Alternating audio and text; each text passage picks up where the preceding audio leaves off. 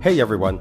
This episode of An Eternity of Basketball is part of the Globally Ballin Podcast Network, a subsidiary of the Globally Ballin Media Network. For this show and other shows like it, such as the Globally Ballin Podcast, as well as projects like it, such as original articles and video work, visit globallyballin.com now. If you like this show, be sure to subscribe to it, as well as give it a five star rating and a review. We appreciate it. Now, to the show.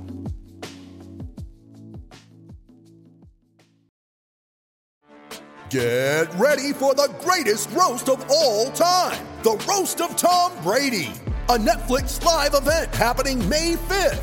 Hosted by Kevin Hart, the seven time world champion gets his cleats held to the fire by famous friends and frenemies on an unforgettable night where everything is fair game. Tune in on May 5th at 5 p.m. Pacific time for the Roast of Tom Brady, live only on Netflix. Welcome, one and all, to another edition of An Eternity of Basketball, an Eternity of Basketball part of the Globally Balling Network. They have a new show called Who the Heck Are We? And on their uh, latest episode, episode 38, Randolph Youngson takes on a PBA mock draft. Of course, it's draft day in the PBA tomorrow. You might want to check that out. There's also a show called Hang Time with Denise Dinsay, the most recent episode with Kai Balawaloa. And uh, check that one out. That's volleyball talk on the uh, Hang Time with Denise Dinsay show the Globally Balling Network. Lots of things to check out there original articles, audio, and video projects. All shows available on YouTube. Check out all the social media of the Globally Balling Network. And we're on YouTube, AOB, March 14. That's tomorrow. All episodes 1 to 40 will only be on the Globally Balling YouTube channel. Everybody has to go over there and subscribe to that channel so you can catch all the past episodes of An Eternity of Basketball. We're on Spotify as well. You can listen to us on the go anytime, anywhere, hear our voices. You're going to hear Noel Zarate's famous voice if you listen to us. Of course, Linktree slash Globally Ballin. That connects you to everything else that you need to know here on the Globally Ballin Network. And this is an Eternity of Basketball episode 72. And we're very pleased today to have a guest mm-hmm. who was one of the top imports back in the time where there were two imports for the teams back then in 1986. And he led his team together with the great Michael Young to the finals in the 1986 Open Conference, uh, where they finished second uh, to Billy Ray Bates and Michael Hackett. We'll talk about that later. That was Ginebra. He played for Manila Beer. He also played, of course, for Santa Clara. He also played, he's in the Hall of Fame of Santa Clara. And then he also played for the Dallas Mavericks, a young up and up and coming team back there in those mid 80s. So he'll tell us about those stories we have with us today. Harold Keeling on the show. Welcome to the show, Mr. Keeling. Thank you very much. I'm very happy to be here. I want to say hello to everybody in, in Manila and all over the Philippines. Of course, I'd like to introduce myself, which I forgot once again. I'm Charlie Cuna, together with Noel Zarate and Sid Ventura, the usual three. We're here. Aaron's behind the scenes once again. And so, Harold, we welcome you on board. And, uh, well, of course, we're going to reminisce about your time here in the Philippines, but we want to talk about the rest of your career as well. It's a long career in basketball that you had. So we have to start right away because this this might take hours. Uh, so, wait, so so you're born in New Orleans? Am I am I right? Yes, sir. I was born in New Orleans in uh, in 1963. My mom uh-huh. and myself we moved to San Francisco when I was three years old. I grew okay. up in San Francisco most of my life. And really, so that's that's where you started playing basketball. It wasn't in Orleans; it was in in San Francisco in the Bay exactly. Area where you where you learned to pick up that ball and dribble the way the great ball handling skills started over there. How'd you get the? How'd you start getting into basketball? Was there someone who influenced you, or is it something? You know, was it a community thing that influenced you? Yes. Because everyone around you was playing ball. In San Francisco, I lived in a place called the Geneva Towers. There were two buildings, twenty floors each, and there were mm-hmm. uh, two or three basketball, full court basketball courts outside. And mm-hmm. growing up, every place that I lived, there was always a basketball court right outside where I could look out my window and see one. Where the where the nets where the net were they chain chains for the nets? In the Geneva Towers, they were chain nets, yes. And right, then in uh, Lakeview in San Francisco, I, I, had a place called Farragut School, and we played mm-hmm. there almost every day. And they, I think they didn't even have any nets at that court. It was fun playing there, though. I grew up over there playing St. Emilius, and then I played at Aptos Junior High School. And uh, mm-hmm. I got my city ball shirt on from San Francisco. yeah, right. represent. Yeah. A lot of uh, Filipino friends that's in San Francisco as well. That's mm-hmm. right. Yeah, yeah. Who, who were your early influences, Harold, when you were when you're growing up? Who would you say, I'm gonna be like this, I'm gonna move like this guy? Uh I'm the oldest person in my family as far as the next generation. I don't have any brothers older than me. I don't have any cousins older than me. My brother uh, Curtis Bumpy Keeling is younger than me. He was a basketball player, and uh, Jamila is my little sister. So I my role models weren't guys who were very old. My role models were guys who were close to my age, but a couple years older than me. You know, I watched Francois Wise play when I was younger, and he lived only one block from me. So when I went to the Philippines, I saw his posters all over, and he had uh, murals on the wall, and we went to get sweatsuits, and his picture was on the wall. And uh, a friend of mine, Don Robinson, played in the Philippines as well. Yeah. And I actually I played. Actually, Don Robinson played in the Philippines. I went to the Philippines. Don Robinson played in Israel. I played in Israel after. Don Robinson went to France. He gave he introduced me to the same agent, DDA Rose, and I ended up playing in France over there. He got me over there, and I played four years there. Don Robinson played in Venezuela. Then I came to Venezuela. We ended up playing in the final. Wow. We kind of okay. kicked it butt, but I, I did a lot of things that he did. He he played in the pro am in San Francisco, and he played at Mission High School, and I learned a lot of things from him. How about NBA guys? I mean, growing up, I mean, yeah. were you who were you mimicking when you were, were growing up in San Francisco? Uh, I would say Magic Johnson more than anybody else.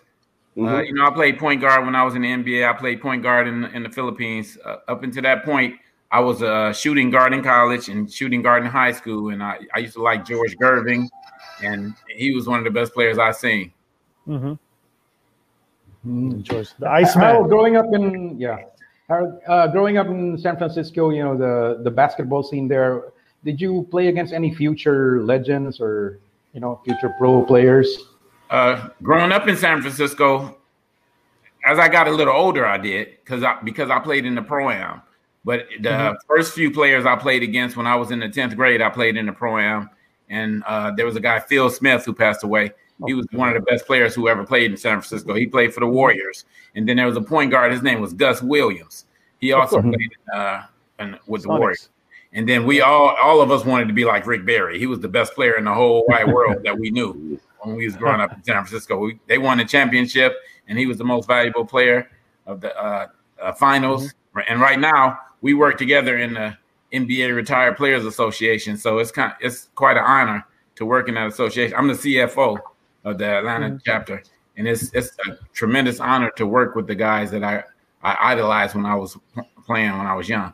But you don't shoot free throws like Rick Barry. No, I don't think anybody does. Actually, he, that was amazing. I, you know, I try. I think everybody tried it at one point. Uh-huh. That takes a lot of skill. It, that's not yeah. the easiest thing in the world to do. So, yeah, Wilt Chamberlain was shooting free throws that way when he started out, right? Yeah, yeah. Gotta, two different things. It, Wilt wasn't making them like Rick Barry.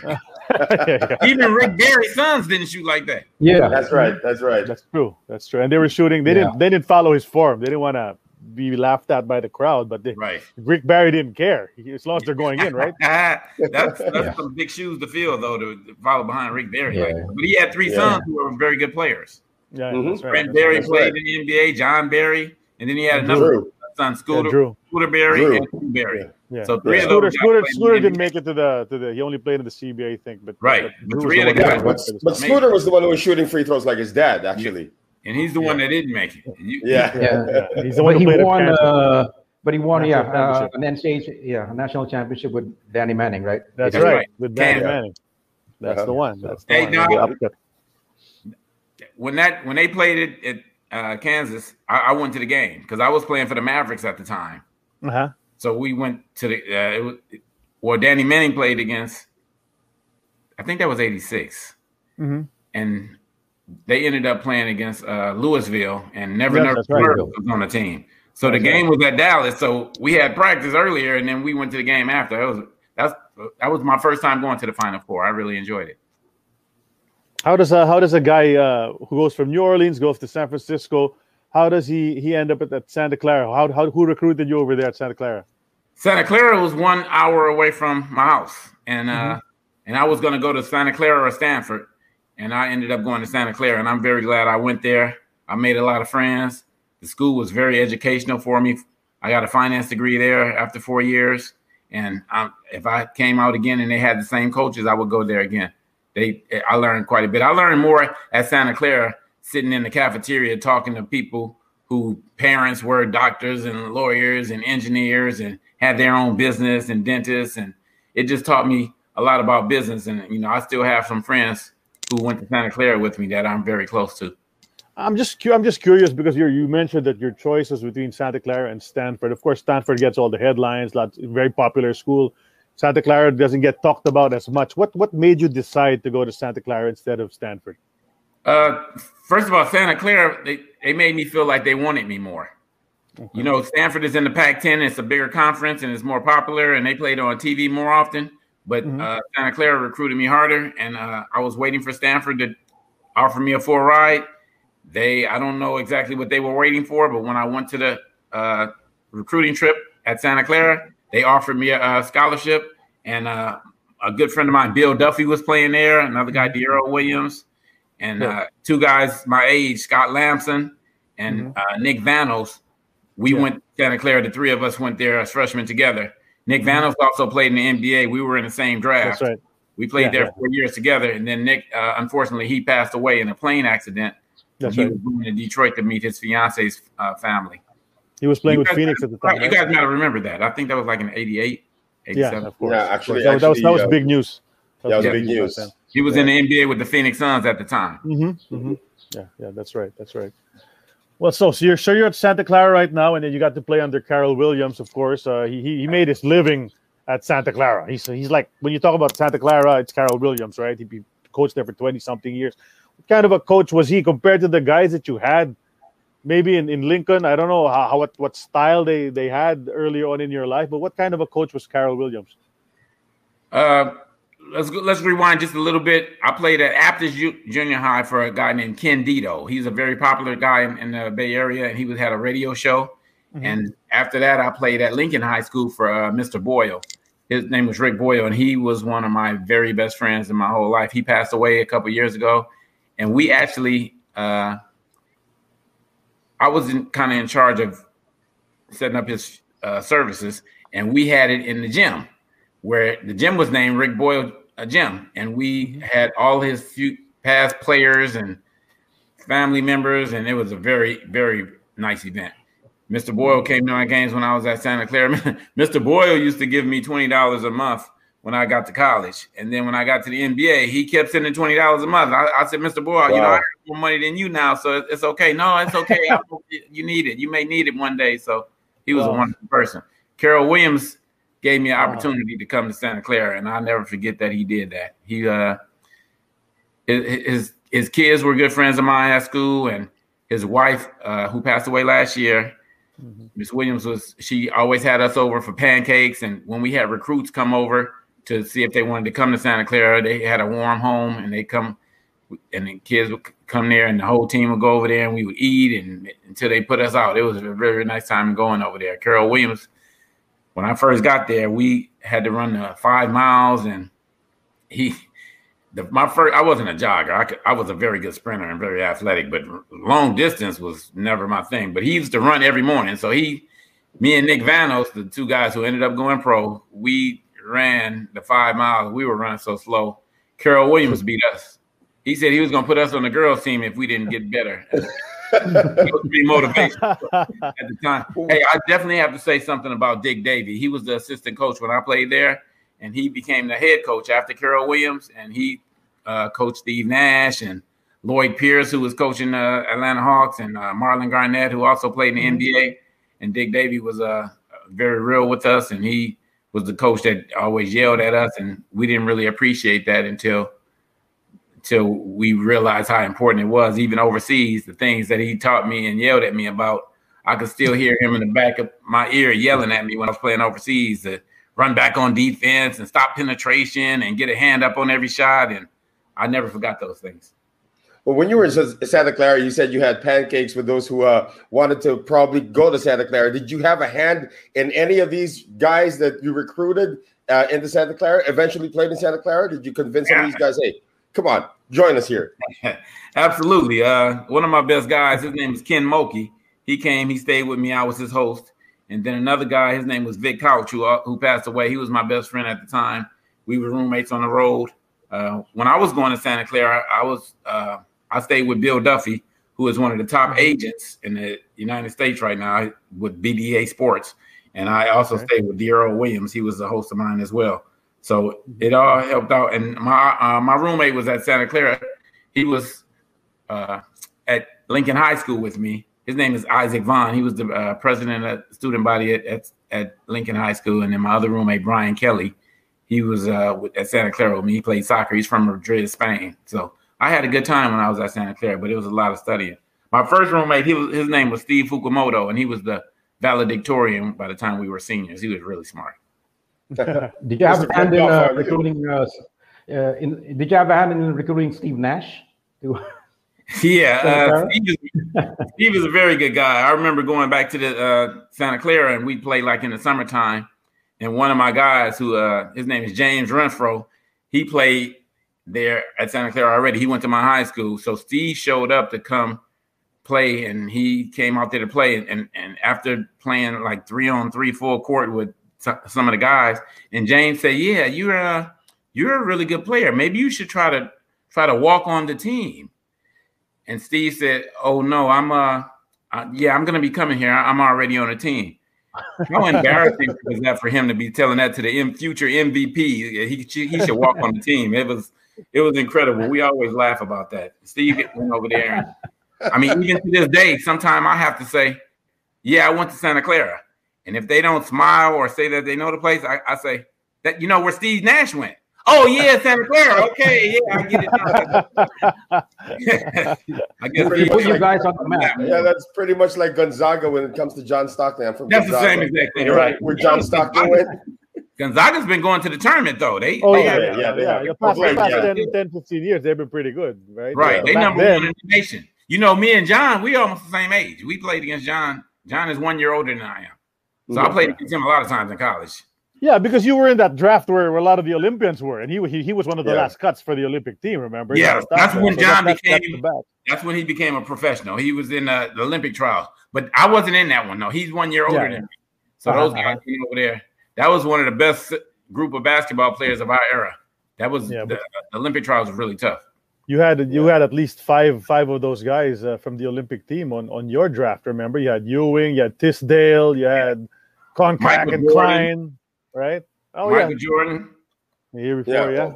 yeah. because my, me and Michael Jordan the same age, but he he left one year early. Mm-hmm. We That's came right. out of high school the same year. So there, mm-hmm. me and Karl Malone, they had a good team. Did they used to have like that McDonald's All American thing during back in your day when they get all the high school players together? And, and so they had that, right? They did. Michael yeah. Jordan was on that team, and Patrick Ewing, Chris Mullin. It was mm-hmm. that's always been an honor to be on that team. I, I was I, I was nominated to be on the team, but I didn't make the the cut. The last cut, okay. okay. Right. Yeah. How did you guys? How did you guys do? Yeah. yeah. How did you guys do at Santa Clara? How how do you assess your, your university career when you're over there? I know you you placed second in your last three years, three right? Times. In the conference, right? Three we times. placed second three times. So, in, in our conference wasn't a strong conference, so we never made it to the NCAA tournament in all four years I played there. So, my last mm-hmm. three years, we took second each time, and we played in the NIT tournament. Mm-hmm. So we you won. we did good in the NIT tournament, but we didn't. Yeah. We didn't win the whole thing though. Mm-hmm. Yeah.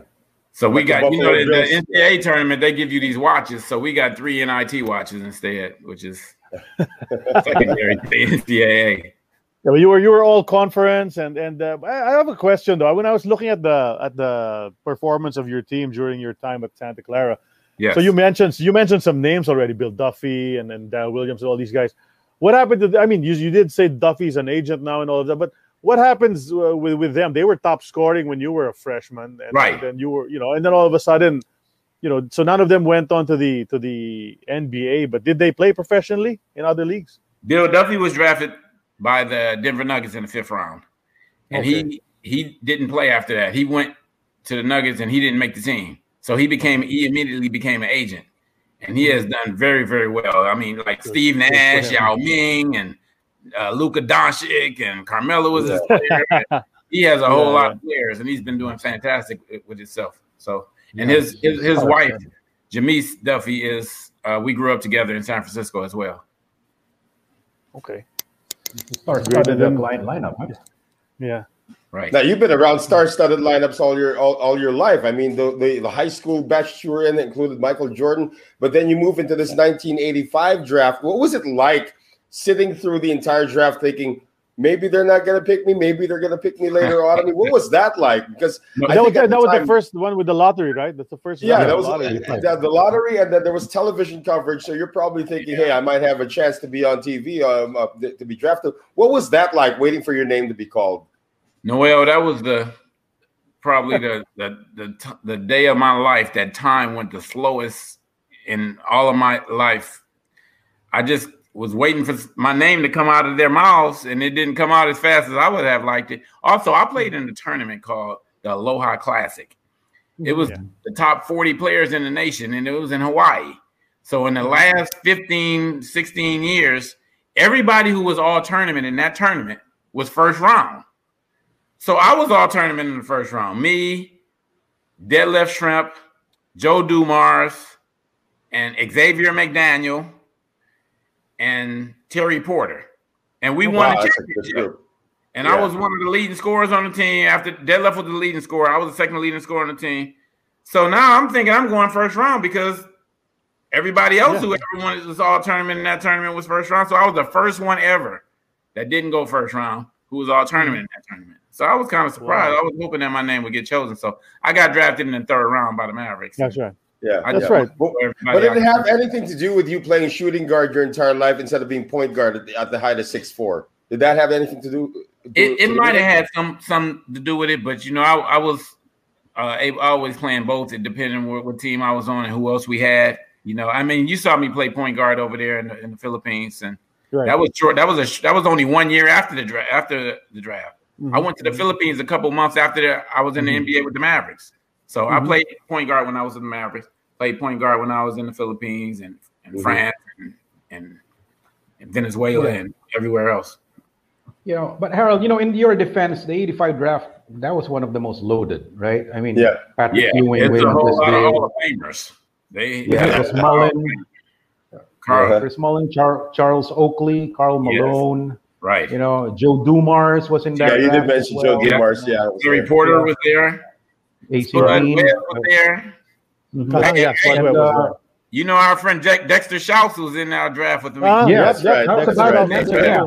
I think he got. I'm looking at the list right now. He drafted in the fifth Yeah. or sixth, sixth round, I think. Yeah, yeah. He was. Uh, Mhm. I'm looking at the list That's right now, and there are a, a few former Mhm. PBA imports there. Alfredrick Hughes Yeah. drafted 14. Ah, He hey, he played- scored a Yeah. lot of points in college.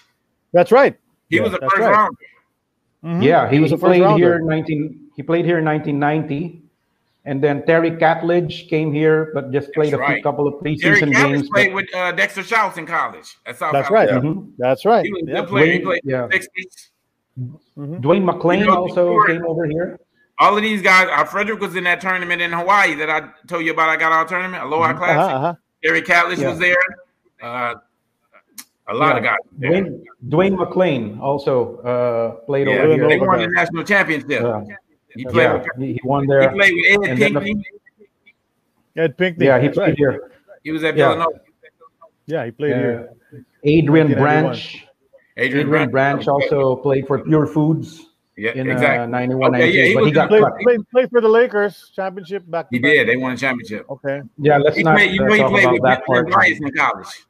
Uh, Harold, you know Noel and Sid are Celtic fans, so they don't like me talking about my Lakers. So Hey, Yeah. Ed Pinckney played. Ed Pinckney played for Boston. Yep. okay, okay. He Yeah, sure he did. did. All Red Hey, right. you know, Gold Charlie, when I played for the Uh, Mavericks, we played over there against the Lakers in the playoffs. Yeah, and yeah, they yeah. beating us. You know, gave them a very tough time. They were really good. Yeah, yeah, yeah, yeah. You played, you played well against against the Lakers. We, Yeah. yeah, we did- played- they- you know, you go to the forum back then. There was all kinds of superstars in the in the stands. You know, Arnold Schwarzenegger and and uh, Eddie course, Murphy Nicholson. and How about Jack? Jack Nicholas. Nicholson, Yeah, Van Cannon. Dyan Cannon.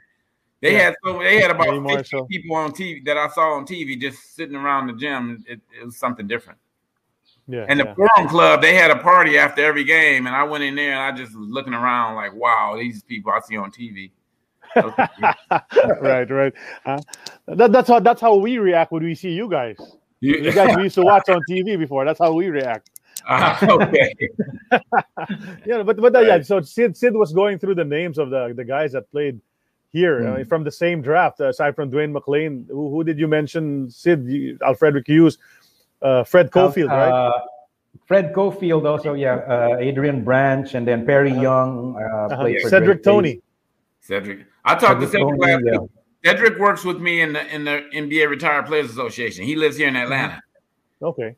Cedric, myself, and Dale Ellis is the president of the, of the uh, okay chapter. And, per- and, Perry Young also, who played in Shell. Yeah. You guys came here together. Yeah, yes. you, you played Perry against Young. him.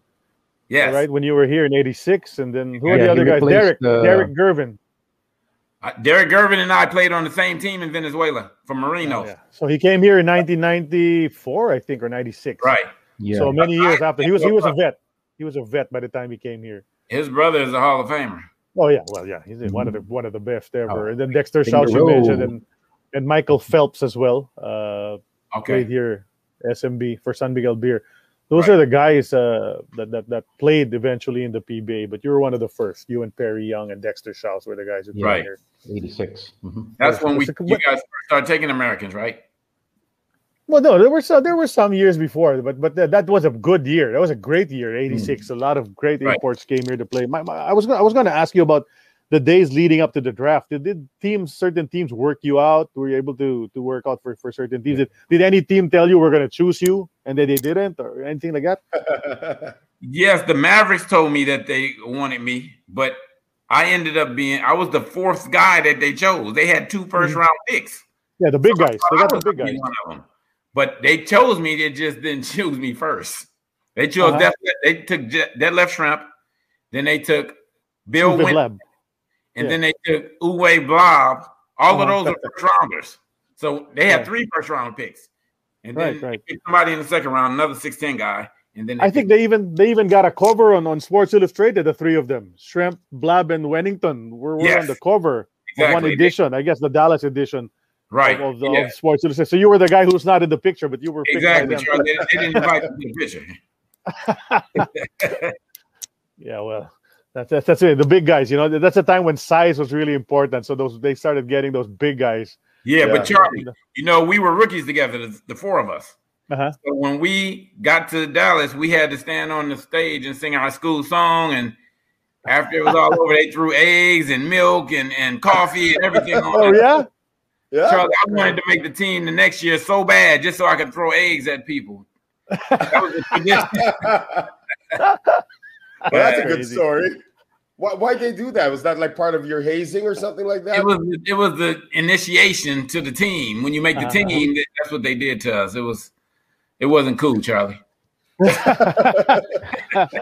sure. No, I'm, I'm looking at that lineup. I'm looking at that lineup now. That's a pretty stacked lineup for uh, for, the, for Dallas at the time. You guys had Guys like Rolando Blackman was also right. on that team. You had a very young Dale Ellis, James Donaldson, looks like one of those villains in Superman.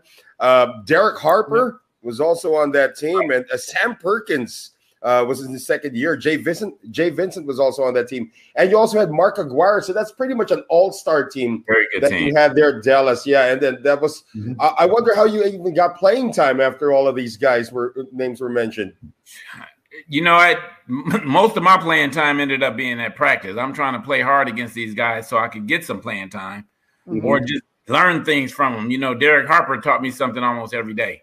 We played all the time, and Detlef Schrempf and I, we weren't playing much because mm-hmm. Mark Aguirre and Rolando Blackman and Harper and there was another guy, Brad Davis, who also played yeah, yeah. point guard. Mm-hmm. And when we weren't playing, so every day after practice, Detlef Schrempf and I would play one on one full court until we just could not play anymore. So that mm-hmm. helped his dribbling and it helped me finish at the basket because, you know, he was 6'10.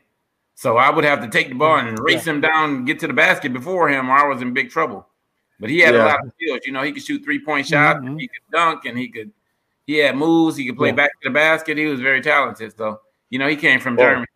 And yeah, he, he had a pretty well, besides, good career. Besides, yeah, besides you and Detlef Schrempf, uh, the, there's something that you guys have in common with another play, teammate you had there. Sam Perkins actually went here to the Philippines too. So that's three former Mavs wow. on that team that went here to the Philippines. He didn't play. he didn't play, in the yeah. Philippines, but he was here. I mean, we, we part we of the a- NBA. One of the yeah, he was NBA part of the NBA entourage. So you, Right now, you Dennis, know, he's Trevor- part of the yeah, NBA uh, overseas. He goes overseas quite a bit with the NBA Yeah. Retired Players Association. Him, Mhm. Dikembe Mutombo, and, and those guys. Now, I talk to Sam uh, pretty often. We always see each other at All Star Weekend and at the All- NBA conference. And also, Sam went to the University of North Carolina. You know, he was Michael Jordan's roommate. My nephew Christian Keeling, Right, right. my brother Bumpy Keeling's son, he played at the University of Carolina, North Carolina last year, and he's playing overseas now in England. So we went to Bumpy and I went to several games with North Carolina last year, and uh, we'd see Sam sometime. But we also see Greg Anthony because his son Cole Anthony was playing, yeah, Cole. right? right, And we see Because, Kenny, you know, this- Pretty well. Kenny Smith's son played Kenny on Smith? also. right. Kenny Smith, huh? Uh, He's one of the more popular guys now. He, he has a better career, I think, in broadcasting now than he did when he when he was in the NBA. He's one of those guys that that, that Yeah, you know, but you lots know, of he fans right now. He played good. That you know, we went. Yeah, me yeah, he's, Michael Young.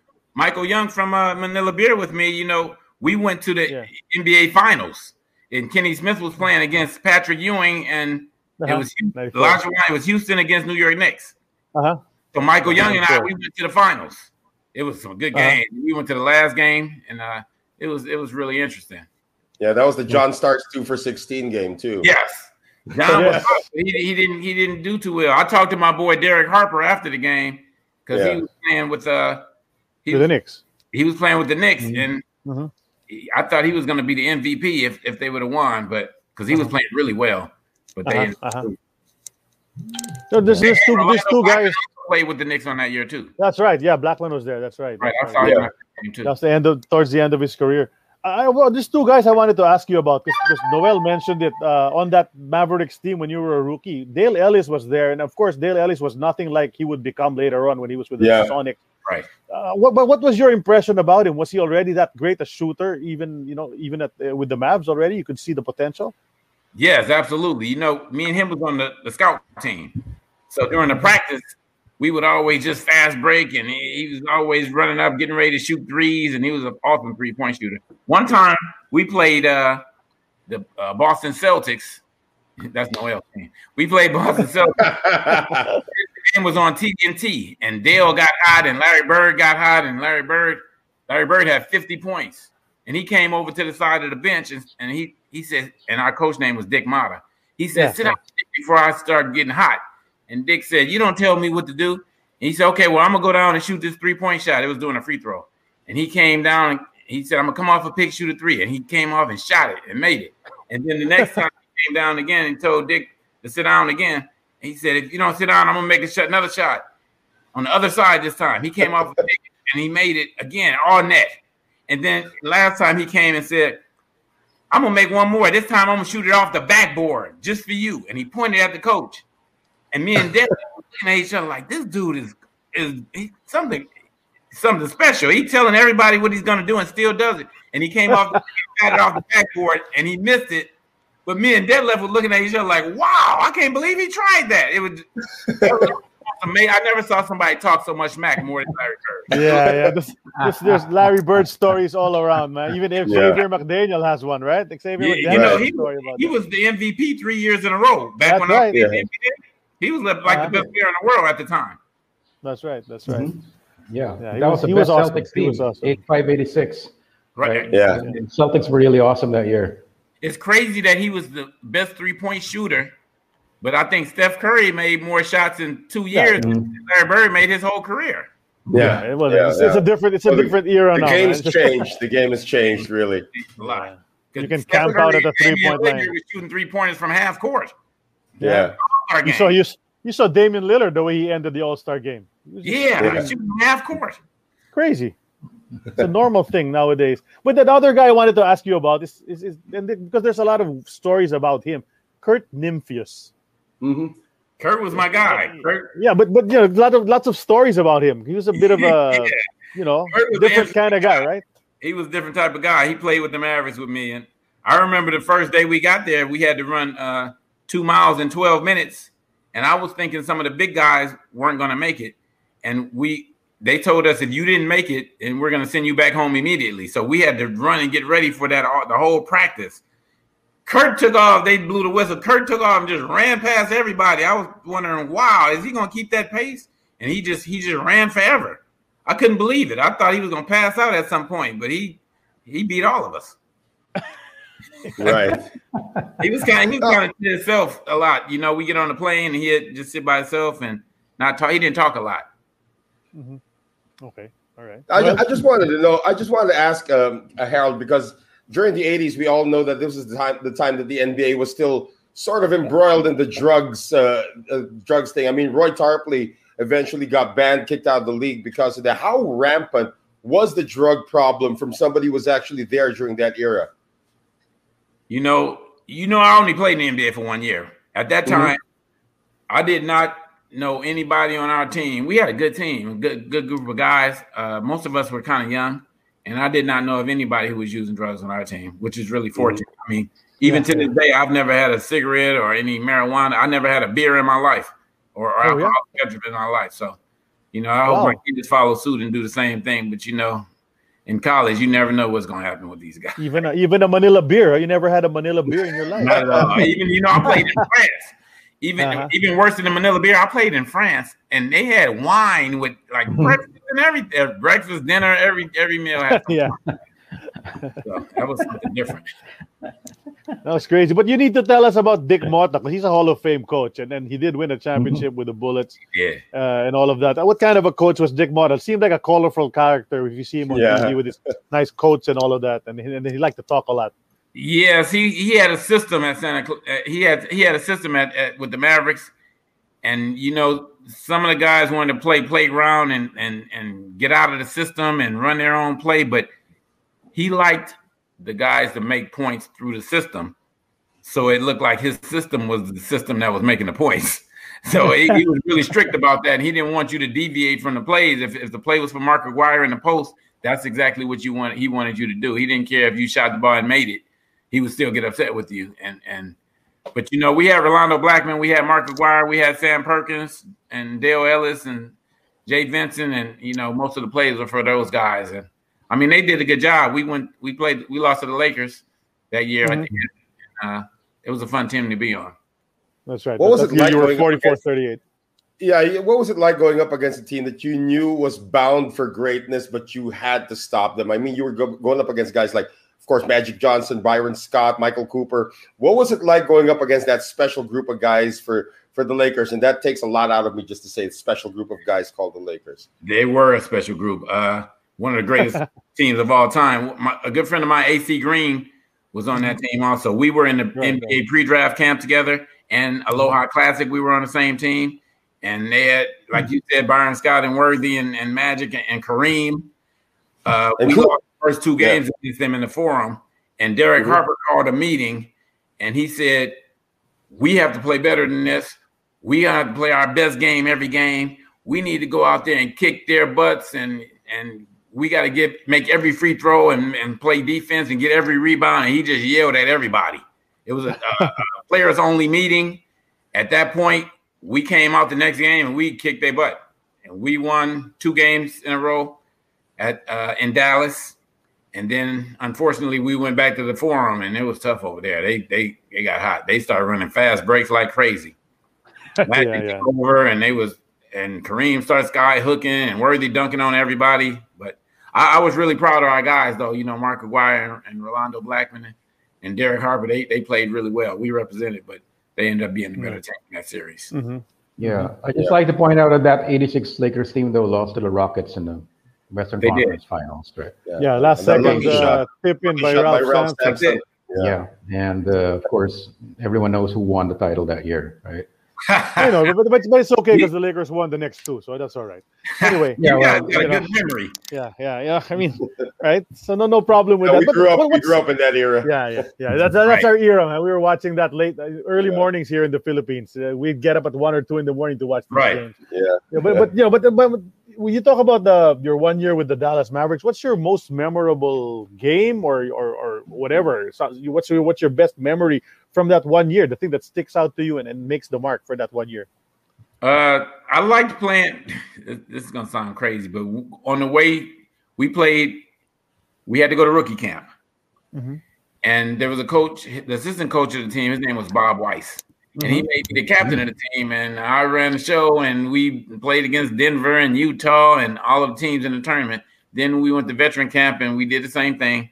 It was very uh, fun playing, you know. I, and I'm playing the whole time and making 20 points and 15 points in the preseason. I get, I, I, I think it's seven points is my high game, maybe 12 in the preseason. After that, when the season started, me and Detlef and Uwe, Uwe Blab and, and Bill Wennington, we was on the bench and, and Bill started waving the towel every time yeah, somebody yeah. basket. And we we didn't get off the bench for a while. It I mean the veterans came in and even though we played pretty well against them, they ended up by the time they got in shape, that was a really good team. All of those guys were uh, you know, Rolando Blackman and Mark Aguirre, they played in all-star games. Mm-hmm. And, and, Sam and, and Derek, they were to right. me, they were good enough to play in all-star games. And, yeah, yeah. It was, it was interesting being on that team. And we had some real good battles in the practices. Mm-hmm. Did you ever get into a game against Magic? I mean, you get to play against him? I got in the game, and Magic wasn't in the game. Oh, but okay. in, and that was in the real game. But in uh-huh. uh, preseason, I was able to play against him. Mm-hmm. It mm-hmm. was kind of interesting because I, I, I, never realized how big he was. So when he backing you down, you, he could just see right over the top of you. It's, it was kind of amazing. But uh, yeah, yeah. I think I think the uh, biggest experience for me, besides playing against Michael Jordan, was the uh, playing against Isiah Thomas because I got to play quite a bit. And my dad was at the game. He was living in Detroit. My dad, Robert Keeling, lived in Detroit for a long time, and he came to the game. He called me and said, "Hey, I'm bringing all my friends from work and from my neighborhood. I need about 30 tickets." I'm like, no, man, that's not how it works around here. You know, I'm just a rookie here. I can't get that many tickets. I'll get as many as I can, and I'll call you. I ended up getting like nine tickets, but Jay Vincent was from Michigan. You know, they won yeah. a national championship, him and Magic. So every time we go to, every time we go to uh, Michigan, well, it was only one time, but he would just take all the tickets and give them to all his friends and family and all of them. So it was uh kind of interesting. Hey, we started talking about the guys who was in our draft. Mm-hmm. Jay Vincent's little brother name is Sam Vincent. Sam, right, Vincent. right. The first rounder in my year too. He was mm-hmm. in the Aloha Classic. We played against him as well. Mm-hmm, mm-hmm. yeah. yeah. and then and he played uh, Michael Jordan's mom in a commercial. Sam Vincent. He uh, wore a wig, put on a dress. Remember that? I didn't it was a commercial. That. Yeah, there was a commercial. He, he's the one who, who pretended to be Michael Jordan's mom because he played with him on the Bulls, right? He sure did. he went to yeah, Michigan yeah. State. Him and Jay both went to Michigan State. That's right. Yeah. That's right. Yeah, that's right. Together with Magic. Yeah, Spartan school. So, so, yeah. so, the NBA dream. What happened to that? I mean, you know, after mm-hmm. the, the Mavericks, did they cut you, or did your contract just expire? What what happened over there? And then and then what happened? How come you weren't able to latch on to any other team? I played when I after playing with the Mavericks, we lost in the playoffs to the Lakers, mm-hmm. and then in the draft, they drafted Mark Price. So when mm-hmm. I talked to the Mavericks, my agent and I, I was asking for some guaranteed money to show that they had interest in me. And I was understanding that Mark Price was going to have a guaranteed contract. And when they didn't offer me any money, because I, I only asked for like $20,000 up front just to show that they really felt that they wanted me. Mm-hmm. When they said they wasn't going to give me any money up front and they said that they, uh, I had to make the team to make to get a guaranteed contract. I took the money from the Philippines. I left. Mm-hmm. That right, was it. Right. I didn't go to the veteran camp because how did how did you hear about that? Yeah, you know, Andy Howe came to get me. Okay, okay, okay. That's that's, that's the story. That's he came to San Francisco, and he's the one that said, "Hey, you should come to the Philippines." Because he came there, he called, and he said he was going to come by. We got a group of guys uh, to play, and I, some of my city ball guys came there. John Smith and Brett Crawford, who passed away, and uh, uh, Richard Morden and Riley LaFleur. These are mm-hmm. Joe Belfry, uh, Dean May. These are guys who I played with in San Francisco all the time. And uh, Andy came over to a gym called Sunset Gym, and we all played over there. He asked me where we should play at. That's where I set it up at, and I had the guys. Well, prior and, to meeting Andy Howe, did you ever hear about the Philippines yeah. before from anybody else? Yes, because Don Robinson and Francois played there. Mm-hmm. So I, that's okay. who I hadn't heard from because you know they from San Francisco and we played in the pro me and Don. Uh, I never played against Francois. You know, he's older than mm-hmm. I am. And mm-hmm. then he ended up going to Long Beach State and start going overseas. So I didn't see him anymore. He had a younger brother named Pierre Wise, who was closer to mm-hmm. my age, and he right. was a very dominant player in San Francisco. Growing up, he was one of the best players in the city. But their whole family, they had Willie Wise, who played in the ABA. Mm-hmm. They yeah. had uh, Shambrick and Brian Wise and Jaha Wilson, and they had a lot of cousins. They're mm-hmm. the most popular family in San Francisco of all time. They had like eight players that came out of there. Wow. you know, yeah. actually, Francois' son played in the PBA as well. Yeah. Yeah. Eric Wise. Francois. Francois. What's, which one? Eric. Eric. Eric Wise. Wow, I didn't know that. He played yeah. in the PBA maybe four, five, six years ago. Yeah. Right. All right. I didn't know so that. They're, hey, they're, they're a father son. One of yeah, my even his daughter is their yeah. family also. He played at Santa Clara, but he was a football player, but he's a very good guy. Yeah, even Francois' daughter came over to play pro volleyball here uh, in the Philippines. Wow. Yeah, so he's got, um, he's got ties with the Philippines. Yeah. yeah. Got ties with the Philippines. Well, yeah, it's Bonita. Bonita played here for, yeah, for quite you, a bit. Uh, if you finish our interview with him, both of them make a cameo uh, appearance yeah. right they, in the middle of the hi. show. And Bonita was born here in the Philippines, right? Yes, she was. She, she was. was. born here while while, wow, while okay. Francois was yeah. playing here in 1982. His wife gave birth here in, in Makati Medical Center, and their and, oldest and, daughter. That was, that was, their eldest daughter. Fantastic. Yeah, yeah. I, so, hey, hey, Charlie, I had told you one of my cousins, Troy, Troy uh, Daniels. His mom is was Filipino. She came from the mm-hmm. Philippines. Mm-hmm. My uncle Eric was in the military at Clark Air Force Base, mm-hmm. and he brought uh, Troy's mom back, and Troy was born. And he and he said he went to play in the Philippines. I saw a couple pictures of him. I forgot yeah. what team he played for though. Yeah, I was I was looking into that, so I'll, I'll let mm-hmm. you know if I find anything on on on that one. Okay, cool. Yeah. Um, so 86 happens. Andy Howe comes into your into your gym and then watches you and then then makes an offer. Uh, what made you bite? What made you say, okay, let's go? I I felt like I had heard first of all I had heard about playing in the Philippines and, and Francois and, and Don had really liked playing over there.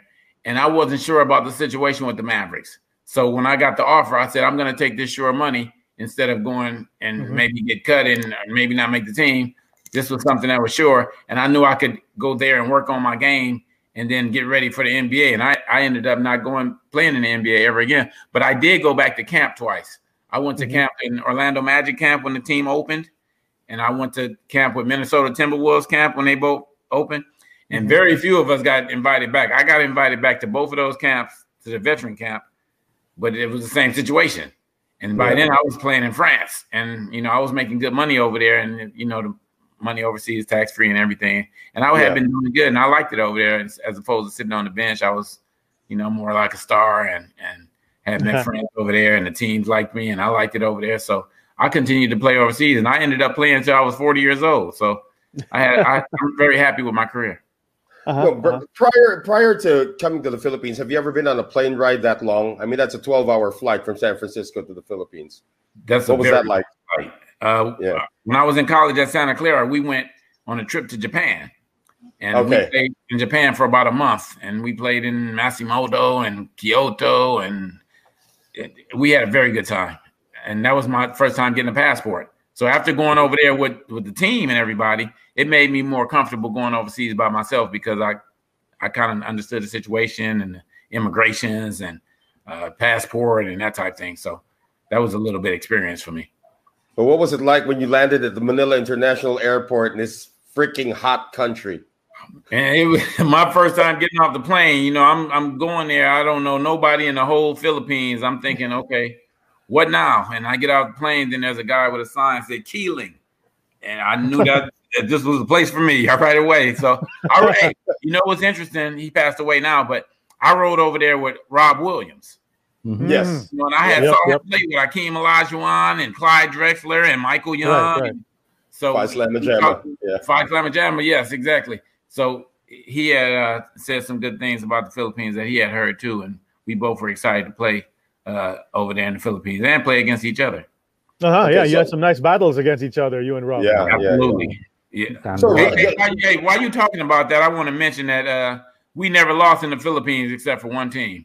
We beat everybody else in the whole Philippines except for the, mm-hmm. the team with Michael Hackett and Billy Ray Bates. That's and, right. And Mike Hackett ended up playing in Venezuela uh, too. So I was happy to be able to return the favor to him because yeah, they yeah, beat yeah. us in the championship. I, I remember that because I was a Tanduay fan. My family we were cheering for Tanduay. They had won the first two championships that year, but you're Right. the guys who knocked them out.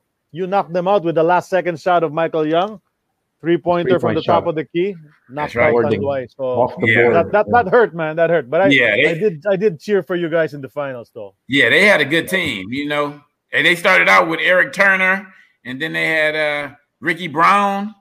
They played for No, that was great taste. Uh, great That taste. That's Oh, great yeah, taste. great Great Yeah, taste. yeah, it's Great great taste, taste. yeah. And the Y had uh Uh, Rob, Rob Williams and, and Ben they had- With Andrews. Andy and they Andy Thompson. Johnny Brown, Andy Thompson. Andy Yeah, Thompson. Andy, yeah, Andy Thompson replaced Clay Benny Thompson Andrews. What's that?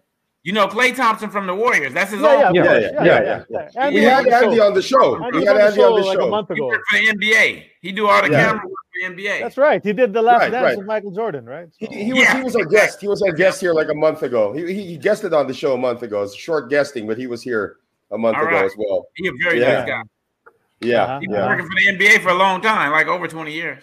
That's right. No, That's right. He joined I, I just wanted to shortly get after. I just wanted to get a sense of what you were feeling when you landed in Manila. I mean, the culture is completely different. It's different from Japan, that's for sure. You see all of these cars that aren't supposed to be on this side of the road, but they're all traveling. You know, it- it's like it's like total chaos. So, what was your impression like when you landed in Manila and said, "All right, so this is the Philippines"?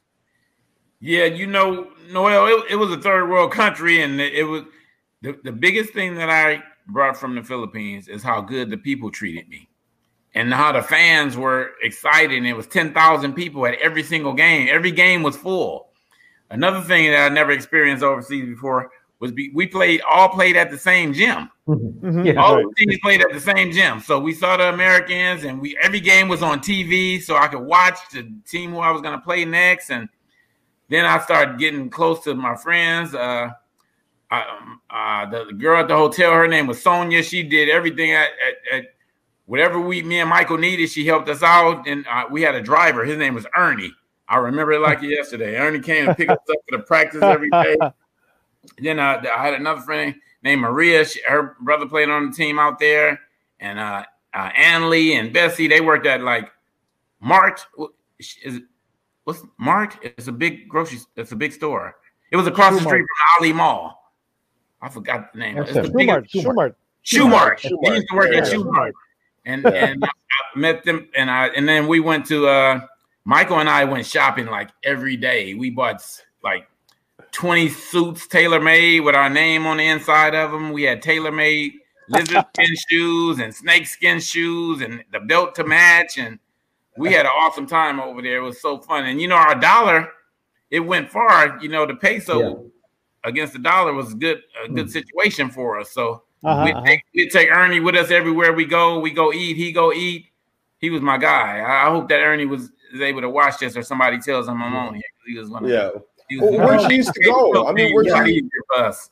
yeah. Where'd you where'd you used to stay and where'd you used to go when you when you weren't uh, on the court? I went to uh I stayed at Legaspi Village. It was a hotel there, Mhm. and uh we, it was a, a a mini mall right across the street from Legaspi Village. And then you know Michael and I would go to to the uh shopping to get the the material for us to get suits made and we went to the sweatsuit place to get sweatsuits and there was a big old poster uh, of Francois Wise on the on the place where we got the sweatsuits. I saw that. I was like, "Wow, this dude must have been the man over here." It was. He And was for a gave us bit, yeah. sweatsuits with our name on them and letters on them and initials on them, and Mhm. then we got tennis shoes made from Grosby, had our name on them, and Uh-huh, right, right, we right. on Grosby. TV. Grosby.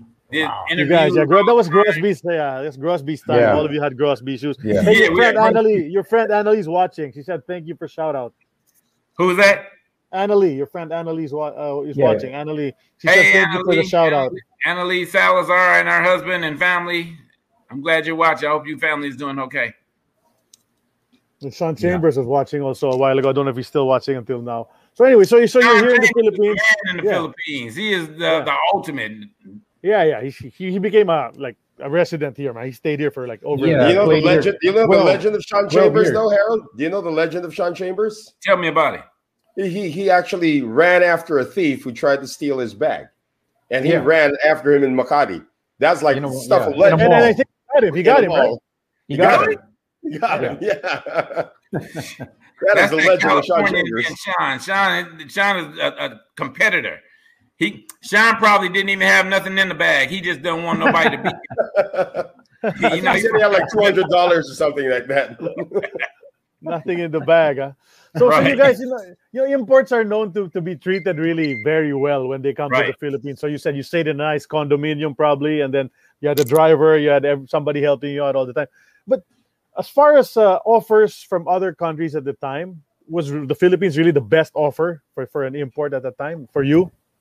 For me, it was because I hadn't decided if I was going to camp or not, or, or what I was going to do. So when Andy offered me the opportunity, I jumped at the chance. I was kind of excited the whole time. I was already in shape and everything, and I, and I was ready to go. So, and I'm mm-hmm. very glad that I ended up going there. It, it turned out to be really nice. I had a fantastic experience. Me and Michael Young got close. Michael Young and I, we were mm-hmm. always together over there. Yeah. And Michael came home, and his wife and him had a baby named him Michael.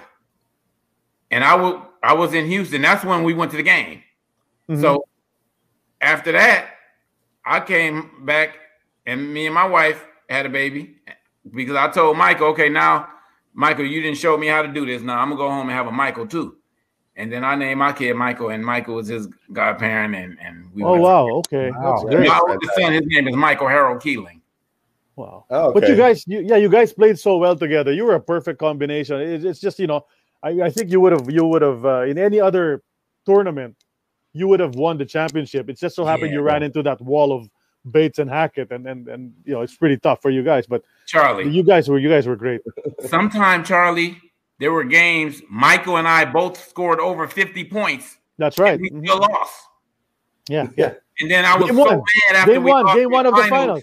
One game in the finals, we both scored 50, and I was in the car, and I and Michael said, "Well, Harold, I don't know what else we can do," and I didn't because I, hadn't said nothing for like 15 minutes. I was just n- steaming. I mean, you could see the steam coming out of my head because Billy Ray Bates and Michael Hackett they beat us again, and Michael said, "There's nothing else we can do, Harold. We both scored 50." I said, "Michael, there's one more thing we can do. We can win." We didn't win. We scored 50. We still lost. We, he said, Well, how many we got to score? I don't know, Michael. We got to win. That's what they brought us here for. We, we went this whole season. We can't go home a loser. We got to win. Michael said, Okay, look, give me the ball every time next game. I'm going to make sure we win. Michael had like 65 or something. Yeah, yeah, Yeah, lost. yeah, yeah. That I think guy's a did have. I special think he talent. did have a.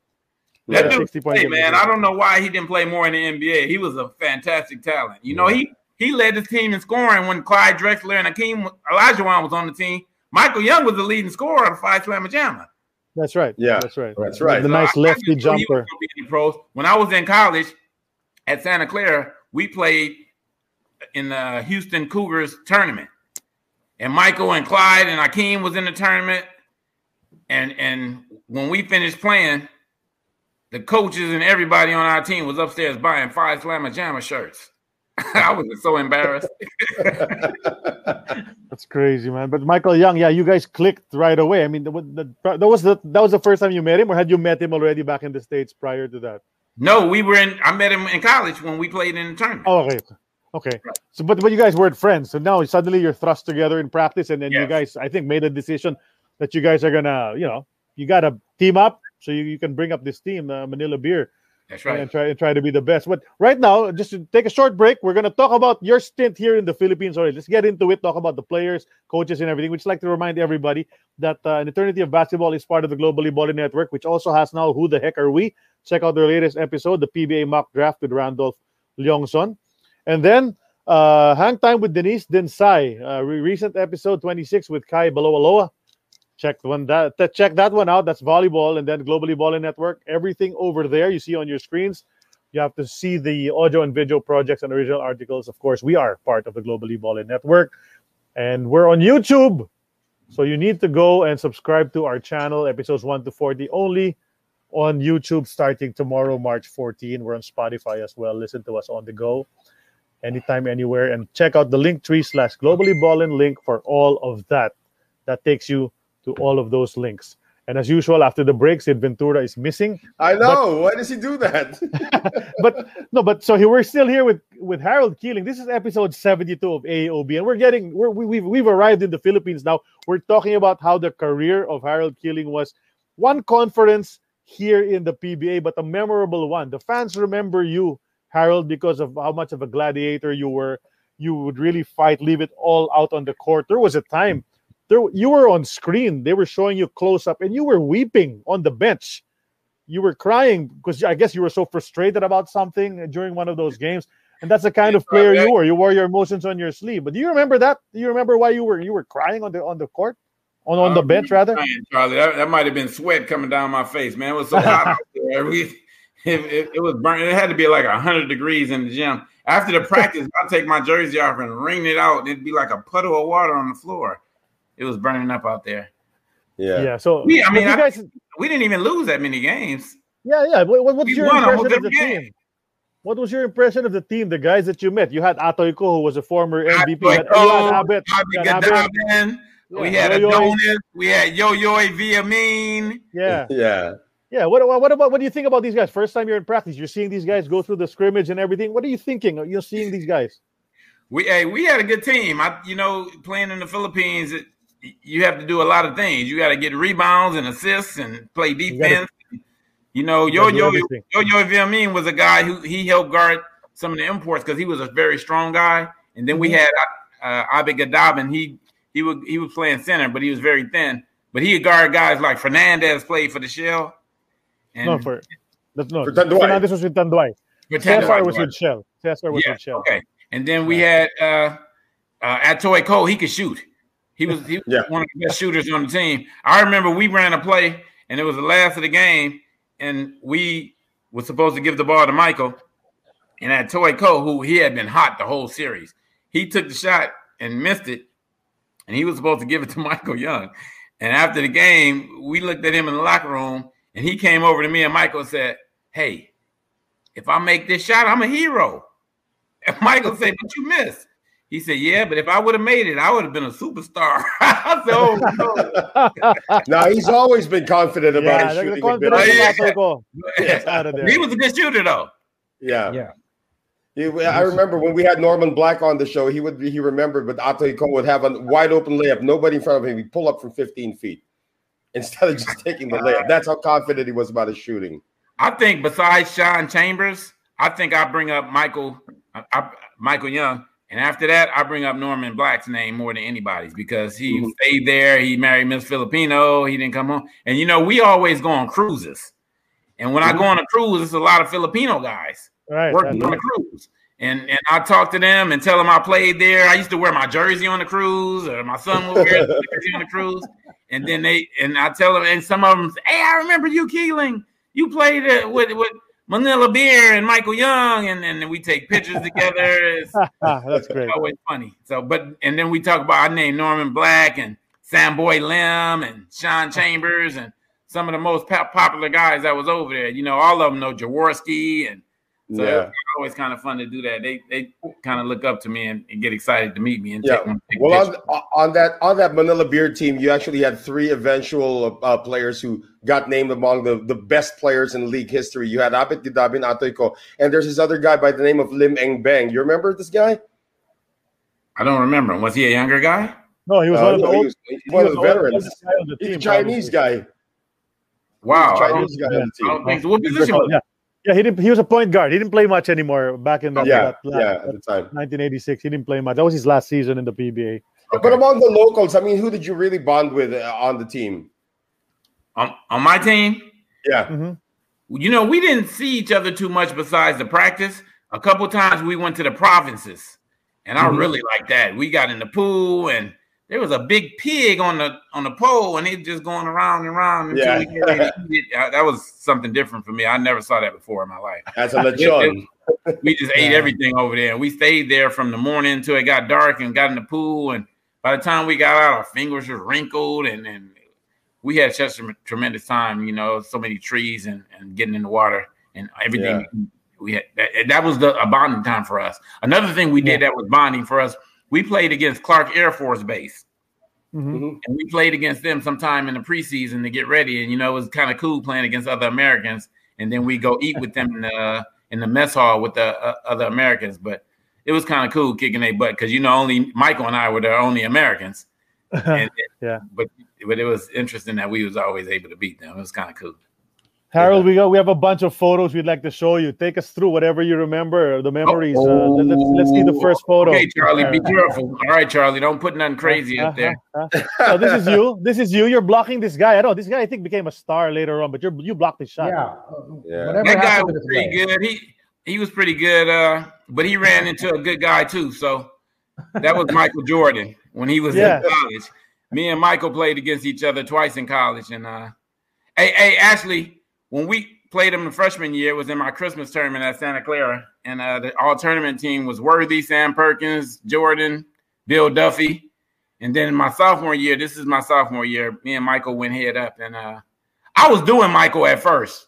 People don't believe me half of the time, but like this shot, I blocked this shot, but he uh in the second half he got hot and yeah. being Michael, and then not only that every time I went to the basket, Michael started pushing up on me, make me go to the basket, and then Sam Perkins was behind him, and another guy named Brad Daugherty. You, guys remember? Yeah. Number yeah. one pick. Exactly. Pick. So it got real difficult for me at that point. It's like they went in the locker room, and Dean Smith told him not to let me score no more baskets, and it was difficult. yeah, but this well, picture's know, he, a classic. Was, you need to have a yeah. copy of this picture on your wall, right? Because yeah, I got Michael Jordan. here definitely. yeah. I mean, you know, when the picture happened, it wasn't a big.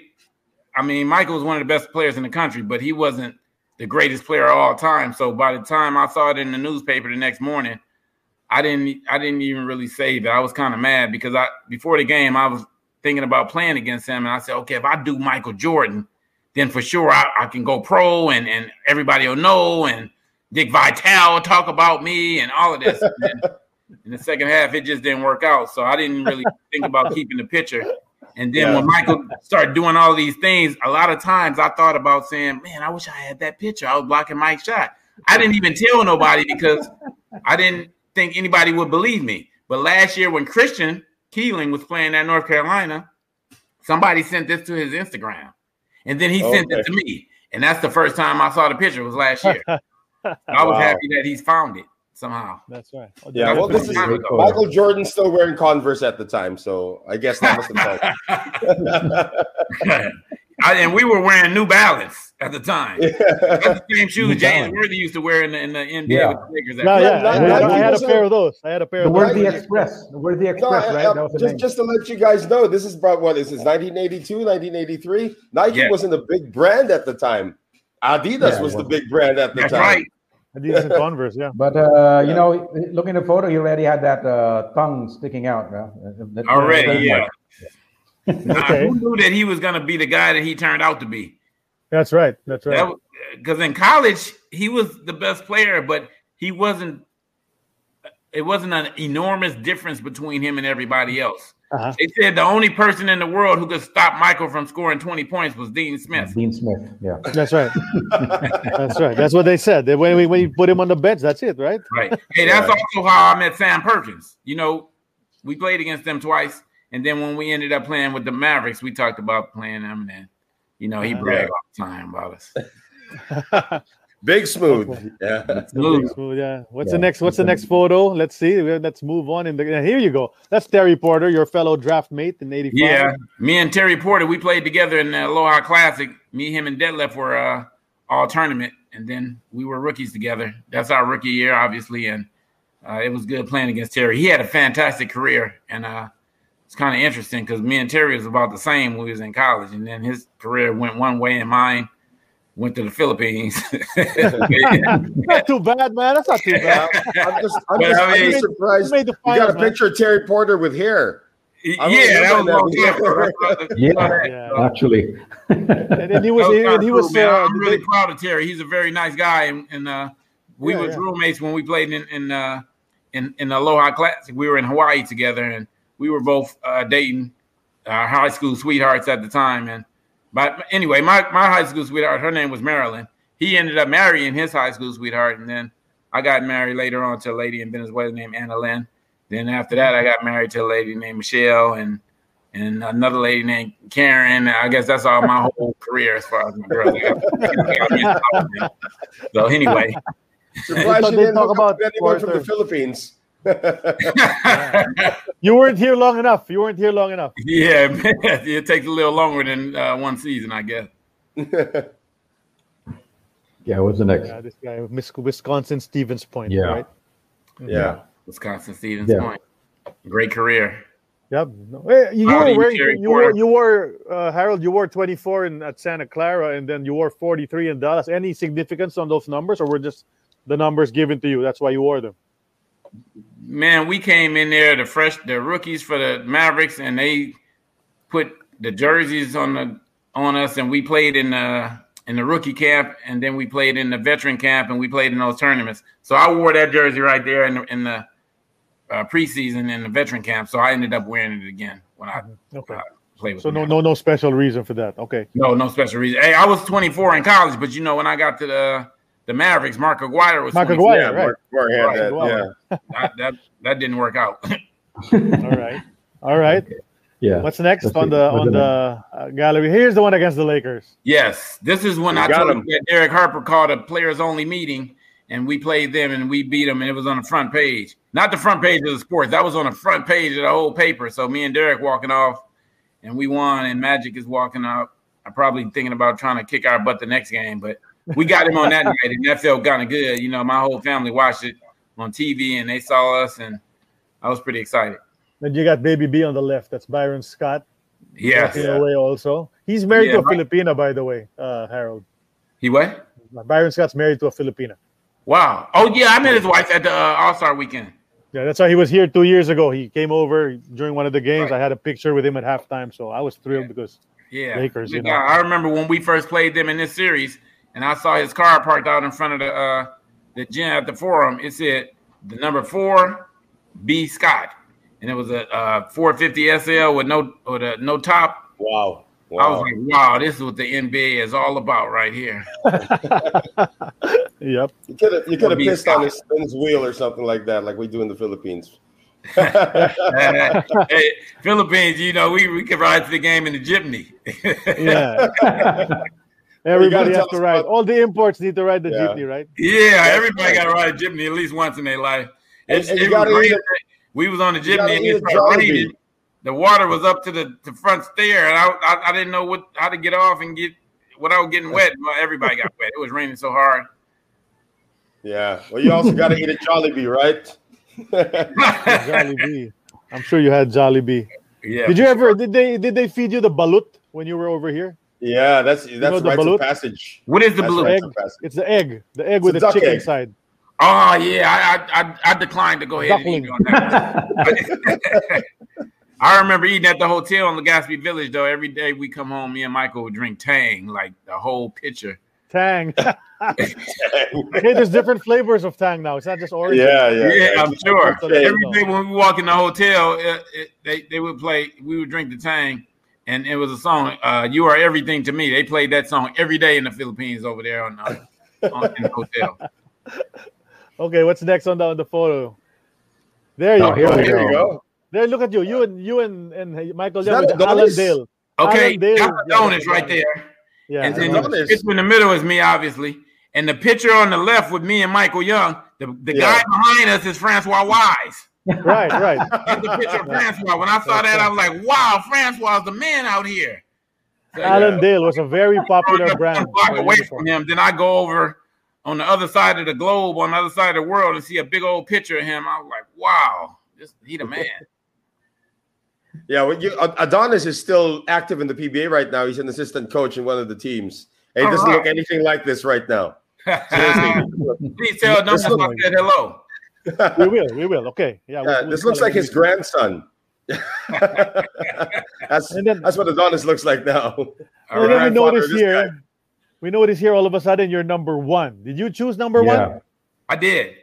You did. Okay. They asked me what number. I said, let's go with number one. All right. yeah. Yeah. Look at that. Look at that. It's Michael Young. My God. Look at that body he had on, man. He was such a big, strong guy. Yeah. You know, he was left handed. He could shoot NBA three point shot. Uh huh. Yeah. yeah. He was damn good, Michael Young. He was the best import during that, but you led the league in steals and assists in that tournament Yeah. Right. that, that you were here. Ab- Absolutely. Mhm. I think Michael averaged like 50 points or something. I think I averaged Uh-huh. 35. Yeah, Mhm. yeah. Yours. You you were Yeah. up to 35. That's right. Yeah, and like I, I- said, sometimes we both scored 50. And Yeah, that was Yeah, game one the of the finals. finals. Mhm. right. We need to Yeah, I- talk I about that finals though, right? What's that, Sid? Go go ahead. Yeah. No, yeah, I, I just remember when Michael Young was named the best import. Of course, the Ginebra fans were Booed really Booing. furious. They yeah, didn't they were like that. furious. Yeah, They wanted Billy Ray Bates to get it. to Right. name Billy I Ray thought Michael Young was the best player in the country. Mm-hmm. He probably was at, at, at that conference. Yeah. probably was. Yeah, during that time, yeah, because uh, Billy Ray was still awesome, but he wasn't as uh, dominating as he was when he first came. in Yeah, and Michael Hackett scored 103 points in one game. Yeah, So oh that's my going to steal goodness. some of his thunder. Right. That dude was strong. Uh-huh. Michael Hackett. yeah, yeah, yeah. He's a strong guy, man, and and, and uh, yeah, people loved him. 103 points. Come on, no three pointers Right. there. Wow. Yeah, yeah, yeah. But he was he was padding his rebounds in that game. He had like what 30 rebounds in that game. He was padding. He was missing. Probably. Some, He was he was no, he was doing a 45, Moses Malone. He was he was he was missing on purpose, like Moses he was Malone. missing was. on purpose. They had 103 Yeah. points and like like Yeah, yeah. 30 rebounds. That's incredible. 45 Yeah. rebounds, Noel. Yeah, 45. Oh, 45 rebounds. Thank you very much. Same game, 45 same game. rebounds. 103. Guys, That line was know, even if the 103, 45. series, even if that series against Ginebra, the final series against Ginebra was was uh, just it was it went it didn't go the distance. It was it was uh, Game six. four one, 4-1. right? Four one. Yeah, But 4-1. that was quite a series because you were in it in all the games, Harold. Even the game, the four games that you lost, you were either leading or really close, and then Ginebra pulled it out at the end. Uh, they they beat you on the last last second dunk in game number one. Do you remember Yeah. that? The Yeah. last second Billy dunk Ray of Billy Bates. Ray Bates. That's right. That must have hurt. That must have hurt. I mean, That did you hurt. You played well. You were up by 20, I think, earlier in the game. yeah. Yes, yes. You both scored 50. That's kind of crazy. You both both of you scored 50 and you lose. Yeah. That's a I tough don't think to that's ever At the last second, that probably hurts even At more. the, at right? the buzzer, yes. Yeah. Well, That, that was an interesting series because you know we after playing the whole season, we kind of knew that we was going to end up playing against them in the final, Mhm. and You're then the two best teams. it was kind of difficult Yeah. because Billy Ray and, and Michael were both uh, amazing players, and it was we had to. Billy Ray was scoring a lot of points, so we had to make a decision whether I was going to guard him or if we allowed one of the Filipino guys to guard him, and then he would score a lot of points. But when the one game that I did guard him, then I ended up getting in foul trouble. So we said, yeah, we can't do that anymore because then we'll hurt on the offensive end. So it, it put us in a dilemma. Billy Ray had played in the. NBA several years, and I felt comfortable guarding him. But with so many possessions in the Philippines and him going to the basket every time, the whistles blowing kind of quick, and it it would it wouldn't be a good situation. Now I fouled out and left Michael out there by himself, so Uh, he ended up beating us. and, and you know how it is over here. I mean, we talked about your 35 points a game, your two point something steals, your 7.5 assists. But the great stat about in your stat line is 46.4 minutes per game. mhm. Yeah, I was in shape pretty so much. you were basically in the game the entire time. exactly, and I, was- I was running That's the how the imports guard are here. You play the whole damn game. Yeah, and, I'm- this was before this was before the advent of Gatorade. So how did you stay hydrated through I- the, through the entire Noel, I tried to run a fast break every play so we wouldn't have to run no offense. We just tried to run a fast break and, and score before the other team got down there, and we just ran the whole time and hoped that they would get tired before us, and most of the teams did. Yeah. Well, you And did have an had to score a basket before Jaworski came and tried to bust me in my head because you know he always trying to foul me. Next photo, So- please. Let's see the yeah, next, next photo. photo. There's the shoes. If you yeah, close yeah, that Ross up, shoes. They uh, had my name on it. I was pretty excited about having my name in my own shoes. It was. Uh, I felt like I was important.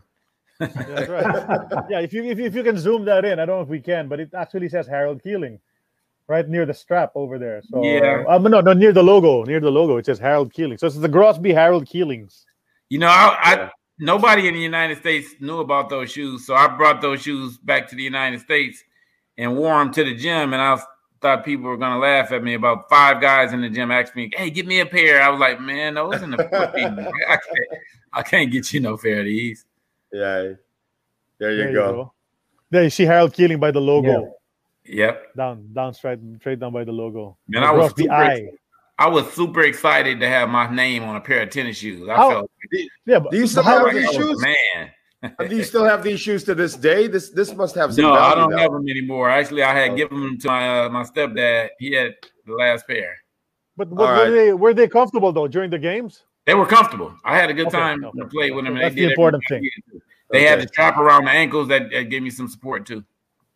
All Yeah, right. Because this too could, bad, this too could bad go for Grosby no four- longer exists. There's Yeah. more Yeah, exactly. But this could go four figures on eBay, really. Grosby. These are game worn easy. Grosby's. That's right. Of course, That's the first that's import to have his own uh, signature Grosby shoes was Billy Ray Bates. Yeah, that's that's, That's right. the thing. Okay. the first, He had uh, the Black Superman. yeah, the Black Yeah. Superman line. That's right. Hey, hey, Harold, you need to tell us about the the opponent. And we talked about Hackett and Bates already, but Hinebra as a team. What do you remember? I mean, I know they were they were ultra physical. You you mentioned Chito Loyzaga before we went on the air. Tell us Right. about what you remember about Chito and, and, and the way their style Well, of we- play. we have a photo actually of Yeah, yeah. Oh, okay. I was, Yeah, I, I mean, into that's the thing. I, there was one photo I was like yelling in his face, and, and he he didn't back down. He just kept hitting me and fouling me and pushing me, and and then Jaworski was fouling and hit me. I mean, they did everything they could to take me out of my game. I stayed focused, and they was trying to make sure I didn't score fifty every game, but. I, I did the best I could. We just didn't. Uh, we ended up not winning that series. They uh, they got us at the end, but they had a tough team. They had some quality players, and they they were kind of deep. And the, both of the Americans were good players, and it was uh it was a tough series for us to win.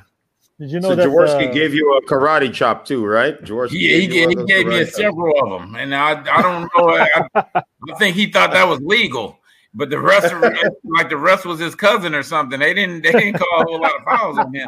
That's And he had to be he had to be like forty years old or something. No, I was gonna He say was, he he was, was. 40 years old. He was 40 was. years He old. was. He Forty when I was he scored, twenty. he scored 28 points. He scored 28 points in game two with six three pointers. Yeah, And he played and he played in the game four to double overtime game. He played the entire game. The only guys who played the entire game were the four imports and the 40 year old Sonny Jaworski. wow, Yeah, yeah. that's And amazing. he just turned he just turned 75 uh, last Monday. He Yeah, probably actually. he probably can play at least about five minutes right now. yeah, Probably. we wouldn't be surprised. You, do you know that he played uh, until 1998? Oh man, He played. He coached Yeah, he his own son. Something. He coached his own son. His son became his. He his player. drafted his own son. ninety eight. So he had to be like fifty four or something, right? Yeah, he was 52, I think, 52, at I the think. time. 52. Oh Yeah, man, 52. that's awesome. Crazy. He's, he's in the Guinness Book of World Records as the oldest uh, professional player. I was Is pleased. he- that- is he? I think he's There's- in the Guinness Book. Yeah. There's Coach Tito. Okay. Coach Tito Eduque. Um, rest his Right. soul. Uh, Tito. what are your yeah? What are your impressions about him? The man in white. Remember he's Man in white. Yes, he was always in white. He he looked like he was the ice cream man. You know, in, in the United States, the ice cream man wear all white. We used to go eat dinner sometime at a nice restaurant. He was a nice guy. We sat and talked sometime. He was a businessman. Yeah. What about his coaching? How how was he as a coach? I really liked the, the fact that he just let me do whatever I wanted to do. So we we set up the plays and run the fast break, and and I'd tell people where to go and throw the ball to whoever's hot and let them make baskets. We had our offense was high powered. We probably led the league in, in scoring in on offense. Mhm. Yeah, yeah, that's, that's very believable. Just looking at this picture, it, it sort of brings back memories of how intense the look of Michael Young was whenever Right. he'd be playing on the floor. I mean, he was like, this guy was a killer. as well. Harold Yeah. Keeling as well. Hey, Harold was more like you knew he was going to pass first before he was going to shoot. Michael was just going to shoot, right? so you know Harold was going to Hey. pass the ball at some point. Michael yeah, wasn't. you you know Michael. You, you, you when you give it to Michael, you know you're not getting it back, right? Is yeah, Go for the rebound. You gotta go for the rebound in case it misses. exactly. Yeah, but look So at you. this Look, guy, at, the- look at the young kid number one there, man. That's a young kid there. Yeah, man. I'm sitting here looking at that. It's bringing back a lot of memories. That's crazy. Yeah. Good old days. Mhm. Mhm. I'm sure you ate at the, the restaurant of, of Tito Eduque's uh, So, Yes, Doña absolutely. We Yeah, ate there yeah. several times. Kamayan and all of that. Kamayan, there Yeah, you go. Kamayan. Yeah, Kamayan. Kamayan restaurant. It's still That was a around. though. fancy Kamayan's restaurant. still around. Still around. The Kamayan's still around. All right. Okay, what, what's next Yeah. on the on the album? I know there's a bunch. There you are, Oh. action. That's Yeah, against Tanduay. There's Rob Williams on your left, right. left side. And then Oh, the other yeah, one right. is against, Dexter uh, Shouse. Rob passed Yeah. away. After we came Yeah. back from the Philippines, Rob came over to my house and spent the night, and before he Wow. went back to Houston. Oh, okay. Rob was Rob had a, a business over there. He was selling some uh, shoes, and he got them uh, imported from from Philippines and would sell them in Houston. Oh, really? Wow. Okay. Oh, Yeah, okay. yeah. He must have He made a did killing. a few years. Yeah, because the because the Philippines makes really good shoes. Yeah, Yes, that- that's, that's just so crazy that Rob never got to come back. You never got to come back to the Philippines Mhm. after that that great 1986 season. right. I wanted to come back too, but then you know, sometimes they only had one American, and then they had Yeah. only one American six six, and then after that, I started playing in, in uh, Israel for ten months at a time, and France for nine or ten months. So the, the Philippines only matched up really with Venezuela because Venezuela was January until uh, June or July, and the Philippine session I went to was like August till Christmas. Yeah. like that. Right. Among the locals uh, here that you went up against the PBA, here's a picture with you uh, against Mon Fernandez. You remember anybody No. who really gave you a tough time? I think Uh, that's on the left. That's our. That's Yeah. Mon. That's Mon on the left. Mon Yeah, on the I left, remember yeah. Ramon Ah, Fernandez. okay, okay. He Ramon always was guarding uh, uh Abi Gadab, and they they they body structure was kind of the same. Mm. And then uh, I remember Ricky Brown. You know, he played at Pepperdine University. I played at Right. Santa Clara, so those two Yeah. teams were in the same conference. And then I remember Samboy Lim. He used to dunk. Right. He, he could jump really high. And I was Yeah. I don't I don't know if I saw any more Filipino guys dunk. He was. I, I think after Yeah, that, Sean, told, Sean Chambers told me he was in the dunk contest against Sean. Yeah, he, they, they, they called Samboy Lim the Skywalker. Yeah. That was I think Sam Sam Boy Lim did he play in the United States? I think. No, uh, he No. did he did not even have a tryout. Yeah, uh, so yeah. Samboy had a had a stroke a, a few years back, and he's he's in a wheelchair now. Oh, So, okay. yeah. Yeah, he's, yeah, uh, yeah. Yeah, Wow. so he's uh yeah he's but But he's still one of the greatest players we what we had here. So you Right. don't remember anybody like giving you like uh the business of uh this is how we play in the Philippines. Welcome to my elbow, stuff like that. Here's my knee. No, No way. That team, all of those guys was on Billy Ray Bates' team. Jaworski, Lozaga. Lozaga had a brother. At one time down hit Lozaga, Chito hit me. The next time down, Joey hit me. They was brothers. They took turns. yeah, yeah, yeah, yeah. They were just doing what they needed to do, right? Yeah, I was happy when we beat them sometime though. That's crazy. and and Billy Ray Bates and Michael Hackett never touched you because they were they they were for They them. were trying You not to for get them. fouls. You know, Michael, he make sure he get his points, and Billy Ray Yeah. too. So they didn't guard me. They they guarded uh, somebody who they didn't have to do a lot of work against. Did you Yeah. have any idea, Harold, that uh, Manila Beer was about to fold up? I didn't know Right nothing about it, but a couple years later, they told me that Manila Beer didn't exist anymore. Yeah. That was actually the, their last conference with the year the, the, the year that you played, that tournament Yeah. you played. Yeah. Next season came in '87. They weren't there anymore. Right. That was the last team of Manila Beer. Yeah. Hey, Yeah. I, you know, I, I know he's not. Uh, he wasn't born in in Philippines, but I always remember uh, people talking about Norman Black, and he married Miss Filipina and stayed there, and and Uh-huh. he He's still been here. there for a long time. He's still Yeah, coaching Still the co- PBA yeah, now. He's still Right. coaching. Yeah, he made a living He over made there. the finals. He made the finals a couple of times past few seasons for, yeah. for one of the he teams. played. uh, he played for a team called uh, Alaska Milk. that's right. When you were there, Yeah. but he, he, Did but he- Ray, did Donnie Ray Koonce play for them too? they Yeah. played together. Yes, they, yes, were, he they, were, they were Yes, together. But then they, they replaced when you were here. They replaced Donnie Ray because he was injured, so they brought in Keith Morrison. Morrison. Keith Yes. Morrison. to play- Yeah, that, Donnie. that conference is actually pretty loaded in terms of you know the American Yeah. reinforcements. Right. Photo on the right, there's Dexter Shouse with uh with Shell, and then you guys, uh, the Hinebra guys, Tanduay had Rob Williams and Right. You're right. uh, Andy Thompson. Every game was Sid. Every game was a tough game. Mhm. yeah, You know, playing against Rob Williams, then playing against Dexter Shouse, and then later on Alvin Franklin. You, you played against Alvin- Alvin yeah. Franklin. Yeah. Alvin Franklin They- came they had over. Eric Turner. You remember Eric Turner? Yeah, Eric Turner. Yeah. Then he was replaced by, by Alvin Franklin, right? Yeah, Yeah. he was replaced by Alvin Franklin, and then uh, Lou uh, Jackson was the- their big guy. Lewis Jackson. Yeah, that's the name. Hey, of, you remember Fred Reynolds was there? Fred Uh-huh. Reynolds? Fred, he's with Dexter Shouse. Yeah, he was Reynolds he and Schaus. was he, he was then you replaced by Terry against, Young. Uh, yeah, Because was he- replaced Johnny. Brown was there. Mhm. Who was that? Johnny Brown. Johnny Brown for great Things, John- but he was repl- he was Yeah. replaced by Lou Jackson. Mhm. And then you had uh, what you call this Rufus Harris and uh, right. and uh, Don Collins for, for Magnolia. Then Don Yeah, Collins Don was Collins, replaced by, he could score. by Jim Banks. Mhm. Jim Right. Banks, yeah. Jim Banks Yeah, that, replaced Don that was a pretty good conference. And there were only six teams, uh, six or se- seven teams or six teams. Six, Six teams. Six, Six teams. teams. Yeah, yeah, but, but you great, know, great, good imports, was- good competition. Right. It It was was good. uh, every game was a battle. You know. Yeah. Everything was a battle. And the And old this pro was- was rocking. Right, and, and this was also after the, the there was a change in, in power in the Philippines too. So it's like the new Philippines at the time. Uh, after the, this EDSA revolution, I don't know if you ever heard about that. The EDSA revolution that toppled the former regime and came in. So everybody was like, you know, the, it everything was uh, was uh, the new Philippines. So you guys came in. It was like the new breed of basketball as Economy well. was, yeah, Right. economy Yeah, yeah. Starting to take off. Here's Well, the here here's the there- there's Chico. There's Joe. Here's Yeah, Joe it is. Ricky. Now, hey, we face to face right here, and I'm yelling at him. This in the middle of the game. Somebody was dribbling the ball down court right past us. And the referees just let it go. he Actually, following me and grabbing me and, and trying to pull my trunks down and, and just anything to distract me. I'll t- tell you a story about him, Harold. Uh, man, a few years later, he was on the Philippine national team to the Asian Games. He guarded a Korean guy who was seven foot eight. He was the one guarding Chito. Kept him out of the paint. Yeah, The guy, the guy was so frustrated, he fouled out. hey, hey, hey, he was strong too. Yeah. Yeah, He used to bang quite a bit, and he was fearless.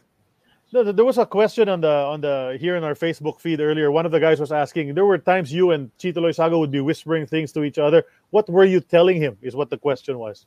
What No, would you say to Chito? He, he said, "You you can get up to me, but you know you can't hit me because if if you get kicked out the game, they they're gonna send you home." said, uh-huh. "I'm already at home. I can't get kicked out." Yeah, he was right though. He was right though. So yeah, you Yeah, had he to was. keep it cool. a lot of Americans home sometime if they didn't have good performance. No, but you, Oh. you, we have to admire your composure. You kept your cool despite all that physicality that they were doing. it Yeah. didn't show in this picture on the right though. Yeah, yeah, right. here. Yeah, he looked like he about to get dunked on on that one.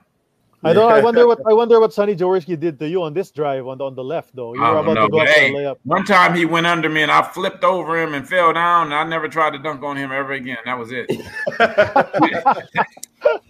He sent you a message. I, I, I'm I'm surprised they didn't kick him out the game or something. But I guess the ref was used to him doing that to everybody else. Yeah. Yeah, yeah. But you That was notice he's always not- his style. Yeah, you notice he's not looking at the ball. He's looking somewhere in your torso where he's going to Yeah. hit you. Yeah, he's not thinking about going up by the rim. He just gonna Yeah. hit my leg. He wasn't, he wasn't going for the ball. Yeah. Yeah. Yes, I'm going to hit him right in the solar plexus right here. No one's going to see Sure. it too. Great, great. Okay, what's what's next? At least we see some of the action shots. That's nice. There you are. Uh, this is after the Philippines. That's got to be in Venezuela already, probably. Venezuela, yeah, that team was really good. We uh, I ended up marrying a lady from Venezuela named Anna Lynn Keeling, and she, uh, we were married for 19 years, and my th- three kids were born over there. So all three of my kids were born in Vene- uh, Venezuela, and we had a good time out there. I played out there in '87. I stopped playing there in 2004, and we won Wow. five championships. And I, I played on the. We would have won. We would have won at least three more championships but the World Games and the, the South American Championships, we had to go right before the playoffs started. Two of those years, I was on teams with Steven Jackson. You know, he played for the Indiana, yeah. and Charlotte, Uh-huh. Uh-huh. and we we had another guy named Junior Burrow. He played at uh, he was a very good player too. He played in the NBA with the Celtics, and and we have another guy, Omar Walcott, and he was born in Venezuela, and he had Venezuelan citizenship. So when I got Venezuelan citizenship, we had five Americans on the team because it was three uh, three Americans, and we just ran the whole league. The year I came this year right here, I replaced uh, Anthony Mason was playing there. Mhm. Mhm. The late Anthony Mason. him, Then we went on to win the championship, so it was pretty. We, I had a good time playing in Venezuela. You, you, was the atmosphere was the atmosphere in Venezuela anything like the Philippines? The fans were very similar. They sounded different, but the the way they screamed and every game was sold out and people standing up and that that was a very warm atmosphere to play in and and I, I really enjoyed there. After I was playing in France for four years, I went to play in Venezuela. When I was playing in France in Lyon, France, we won the championship. Then I went to play last two months in Venezuela in the summer. We won a championship. Then I came back to France but I knew I was going to go to Venezuela. After that, I went to Venezuela. When my citizenship came, I never played anywhere else except Venezuela. Did you did you learn the language in Venezuela? Yes, actually, I'm, I'm I have been teaching Spanish for wow. 16 years now. Wow, that's great. Right wow. now, pandemic, I, am not teaching right now, but uh, the the kids I, I taught up to eighth grade, and I've been te- teaching several wow. years in two different schools, one day a week each school. Yeah. So if you, say in the also, Philippines. Uh, played for the national yeah. team, right, of, of, Venezuela? Yeah, yeah. Yeah, so I played team. on the national team for uh, uh, three or four years, and we ended up playing in the uh, Olympic qualifier, but mm-hmm. we played, we lost to Steve Nash in Canada, and he was on the team with uh, Roland Barrett, he, who played, his son is RJ Barrett for uh, Knicks. Mm-hmm. And mm-hmm. then we lost to a, a, a team from Brazil.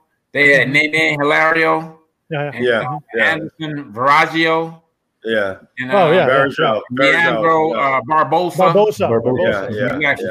And then we lost to uh, Puerto Rico. They had Piculín Ortiz. Yeah. Yeah. They had a good team too. So, exactly. Carlos Arroyo. Carlos Arroyo. Was Carlos Arroyo. That's right. Yeah. So yeah. they those were the teams that ended up going to in Argentina. Argentina was good. They had oh, yeah, right? guys went to the NBA after that with Ginobili and no Scola. Scola. Yeah. Yeah, yeah, that so, whole bunch of guys. So Scola, Walter Herrmann, yeah, they're all there. Okay, so the Venezuelan team made made the Olympics, the the, uh, the previous Olympics, mm-hmm. but it was six teams from the Americas. And this year, when I played for the Olympic uh, Venezuela Olympic team, there was only four teams, so we took fifth. So we didn't get oh. to go in the Olympics, mm-hmm. but we played yeah. the Dream Team and and you know, the guards that were on that team were Tim Hardaway, Jason Kidd, and Gary yeah. Payton. And I knew all of those guys because they uh, Tim Hardaway played for the Warriors, and I was right. He played in pro am with us. And Jason Kidd and Gary Payton grew up in Oakland. That's right. That's right. Across That's the bridge right. from San Francisco. So it was kind of cool playing against them. You know, I used to go to Gary's uh, birthday party. He had it on the on the boat at Pier 39, and wow. And Jason Kidd, I watched him play in the t- tournament of champions at Oakland Coliseum all the time, and they all played on the same pro am team with Brian Shaw, and uh, yeah. that's, our, that's our city ball group right there, and all those guys. They uh, played at Kezar and John Greenberg Oakland Gym, and we had a good time playing over there. I was proud of those guys for playing on the Dream Team. That's, that's crazy, right? You got to play with Magic Johnson back then, and then so then you get to play with guys like Varejao and Barbosa. So those are generations of NBA players, and, and you're able right. to, to span to span both of those generations. exactly. Now, when I played in, I was in the World Games and everybody was there. Yao Ming and uh, Hedo uh-huh. Turkoglu. It was in Indiana. Uh-huh. Mm-hmm. uh-huh. Yeah. Yeah. Yeah, yeah, yeah, yeah. yeah I remember that. Amazing. That's when the U.S. didn't win. Yes, Argentina was good. Yeah. Hey, but the best player in the whole tournament was Dirk. Dirk was killing everybody. It didn't, yeah. it didn't matter you double team yeah, or triple team. Dirk was just going off. Yeah. Well, Spain was pretty good that year too, right? Yeah, Dirk, yeah, Dirk was awesome that year. Yeah, Serbia, Serbia was also good uh, with the Divac and the uh, Stojakovic. Right. Did you yeah. continue? Did you continue playing point guard when you went to France and Venezuela? You were a point guard, or were you playing more of I a two? Point guard. I did. Okay, fine. So, so you, you made that shift already. You became a pure guard. The national team in Venezuela, and in France, I played the point guard. We had we had a couple good teams. One year we won the championship in Lyon, and uh, that was mm-hmm. a special team. Did you play against any any future NBA players when you were playing in France as well? I mean, Tony Parker's. Yeah, uh, one, of, yeah. One, of, one, of, the guys on my team, his name was uh, Stephen Richeche. He oh wait, he was an NBA player, but he played in, against the Dream Team and all. He played really well. Mm-hmm. Uh, mm-hmm. Another guy, his name was uh, he played for Sacramento. Oh shucks, I forgot his name. French guy? Uh, Petrus? Petrus? No, John. John. Uh, I'm not gonna remember it. Yeah. Okay. Because yeah, because Petrus was probably uh, uh, was playing in France at the time you were playing. He was, but yeah, but he was younger than me. I think he was on the uh, mm-hmm. young team when I was playing out there. Mm-hmm. I'm, okay. like, I'm, I'm, several years older than he is. Next mm-hmm. photo, please. Let's see what's uh, where this takes us. Yeah, and this is yeah, great because you're on the family feud. yeah, I wanted to ask about this. Yeah, you guys know this show? You watch this show? I watch. I, am a big Steve Harvey fan. I began watching that with uh, who's the original host? Um, Richard, Richard Dawson. Dawson. Richard Dawson. Yeah, Richard yeah. Dawson was kissing all the girls. Yeah, exactly. Yeah.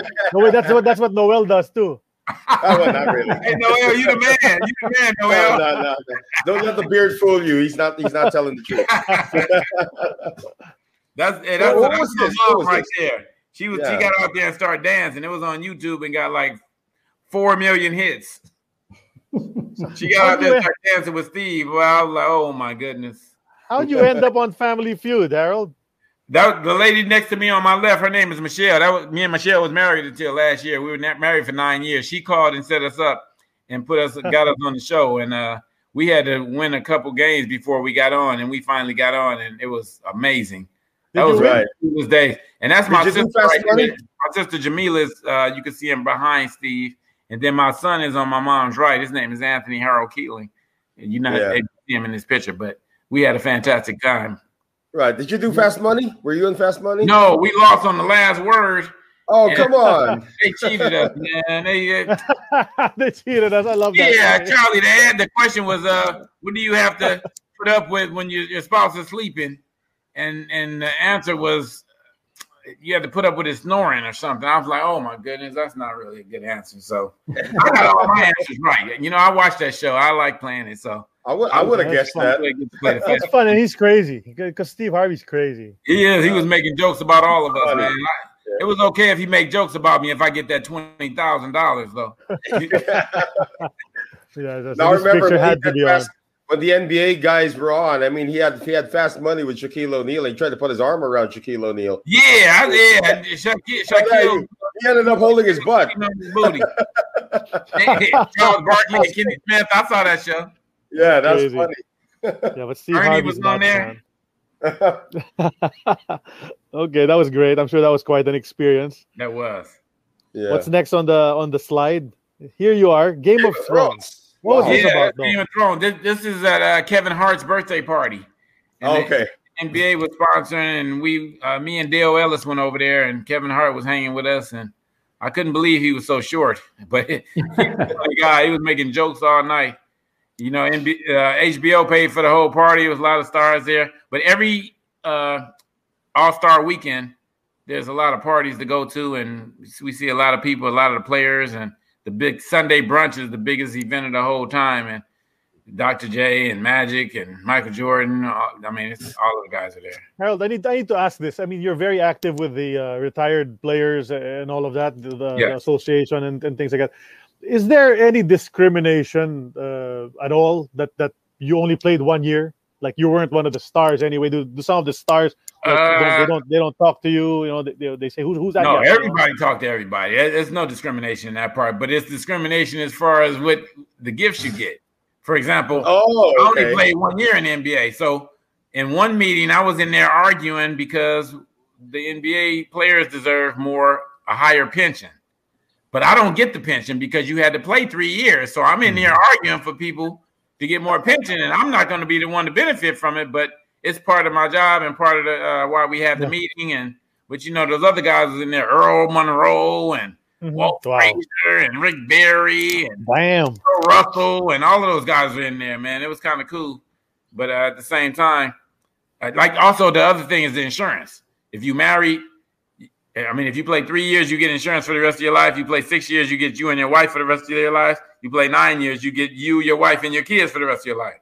And then Wow. the pension is uh is you get paid for every year you played. You get like eight hundred bucks for every year you played per month. So if you play five years, you get four thousand dollars a month for the rest of your life. Not So- bad. Not bad at all. not bad. at all. You can live off of that easy. I know. Uh-huh. You go to the Philippines, you a king over there with that type of money. Uh-huh. Yeah, right. Four thousand true. a month. That is yeah. true. Yeah, I Especially mean, now. some of the guys play longer than that, so it, it works out pretty good. So Yeah. Great. That's great. Okay. What's next on the Turn slide? Next Yeah, these are at some of the guys. Dale and Yeah, There Terry. you we work together all the time. You know, that's Dale Ellis. He the president of the Atlanta chapter, and that's Terry Cummings. He, he was a great player in, in the NBA. That's, I, I still so remember funny. these guys with hair. Yeah. when, when- when you when you sent me this photo, uh, when I when I saw this photo, uh, Harold, I thought that was I did I didn't think that was Terry Cummings. I thought it was Terry Mills. Oh, Remember remember Terry Mills from Right, Michigan? Yeah, yeah, yeah, yeah. That's Big what I thought it was. I just center. said Terry Cummings. I What? Okay, that's that's the guy now. Okay. it's kind of cool working with guys that you've seen on TV and you know they were big time players and all of that. And it's kind of it's yeah. also kind of cool being the CFO. You know they I got to write the check, so they got to come see me sooner or later. yeah, I'm sure that's great. I'm part in charge of the money, Charlie. You know what I mean? Hey, he, they say that the guy who holds the money is he holds the power, right? Yeah, he, right, right, right, right. The guy with the gold makes the golden rules. The guy with the gold makes the rules. That's right. That's right. These two guys were great, man. Now I remember Dale Ellis being this spectacular shooter. He lost to Larry Bird in a, in, in a three point shootout once, but Dale Ellis worked his entire life to become one of the leading three point shooters in the NBA. But now everybody's on pace to beat Dale Ellis, who's playing in the NBA right now. Yeah, talking yeah. about Steph Curry, Damian Lillard. I mean, these guys. Uh, what's your take on the NBA's evolution now? Uh, now that it's more like you're shooting from half court and it's okay now.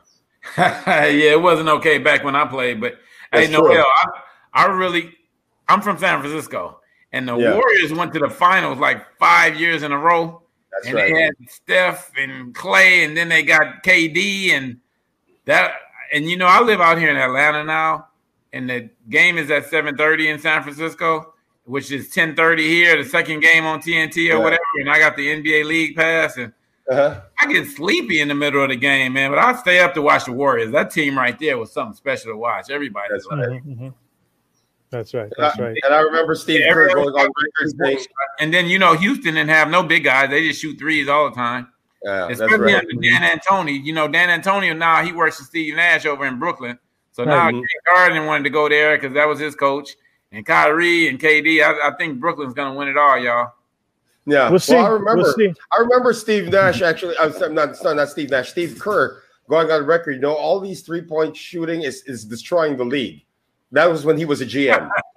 then he becomes the coach of, of right. Golden State, and he, he he causes all of this the shooting yeah. trend. So yeah, that's ridiculous. Right? And then Noel, and then they won more games than anybody in history. Right, right, right, right. right.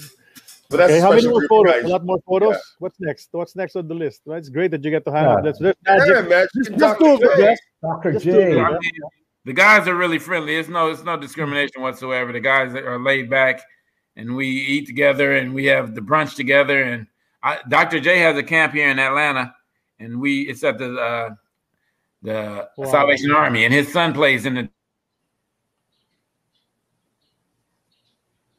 Mm-hmm. Looks like we lost Harold for a bit. Yep. Everybody still okay? Yeah, we're yeah. alive. Yeah. yeah. let's see if his internet recovers. My internet's been a little spotty here today as well. Yeah, but I'm sure he'll, I'm sure he'll be back. Yeah, there, you are. Are you, hey, are you, with us? Are you with us again, Harold? Right here. Yeah, we there lost you for a few right. seconds.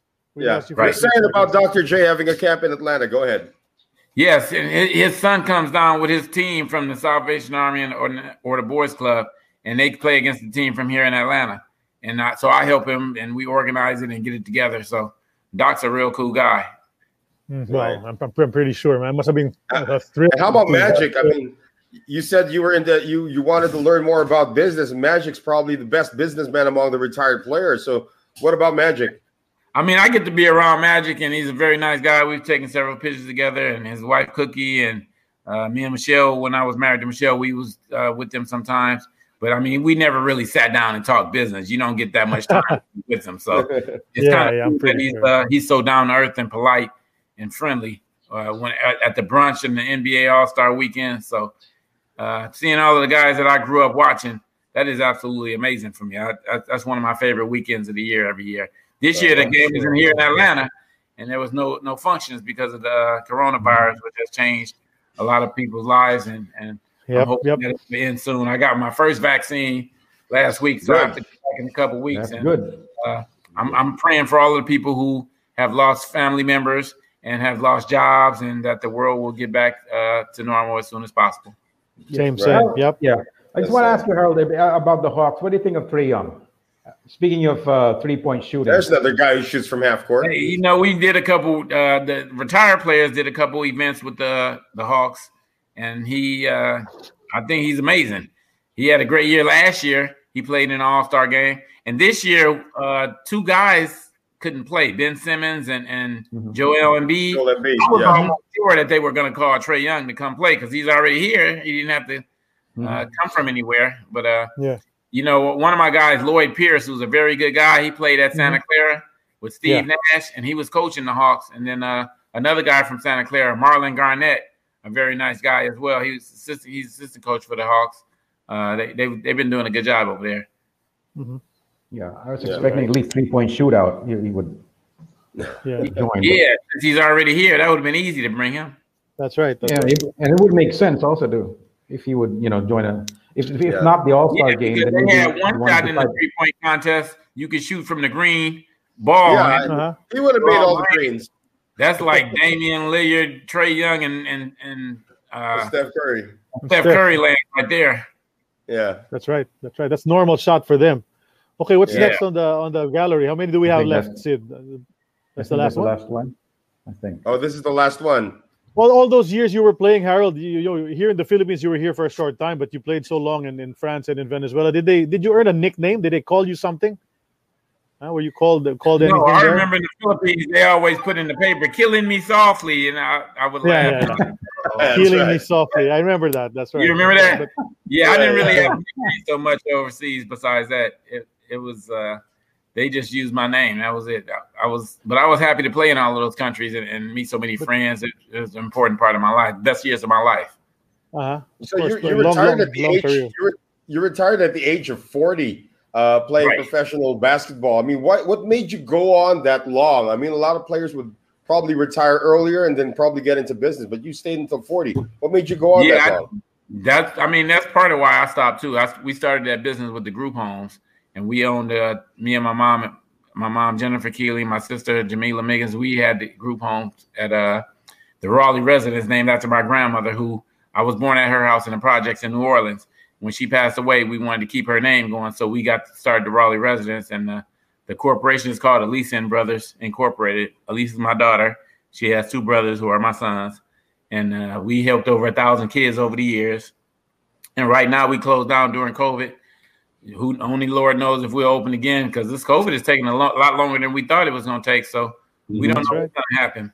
And uh, I actually could have played a few more years because I was playing as a Venezuelan player when I was in the Philippines. So I, I could have been over there like like Jaworski or something. But at that point, you know, my kids they kind of needed a foundation though, and I, I, I needed them to because they were studying from August to Christmas in the United States, and then the season started in January in Venezuela. So they were studying Spanish until the summertime. So they were flip flopping, and it, I think it was about time that. Uh, and my wife at the time, Anna Lynn, wanted us to put the kids in school and let them get a foundation. I guess she was tired of going back and forth too. So, forty years old was good enough. Did any of your kids uh, follow in your footsteps, show interest in basketball, and, and probably even yep, come close yep, yep. to where what you achieved? All three of my kids are very good athletes. Uh, um, Michael played in Venezuela for two years. And then Venezuela's the, the economy started getting kind of bad out there. So it got kind of rough. So he stopped playing. Yeah. And uh, Anthony, he ran track at, at University of Georgia. He graduated uh, a year and a half ago. And Elisa goes to Kennesaw State University. Michael played mm-hmm. basketball in Virginia and he graduated. Then he went to play overseas pro for, in Venezuela. So those are the only three kids I have. And, uh, and they are does, does your daughter, yeah, does your daughter play any basketball as well? No, she can't play at all. She, she, she'll, she'll be the first one to tell you. She ran track when she was in high school, but okay, uh, okay. it didn't uh, it didn't transfer to her.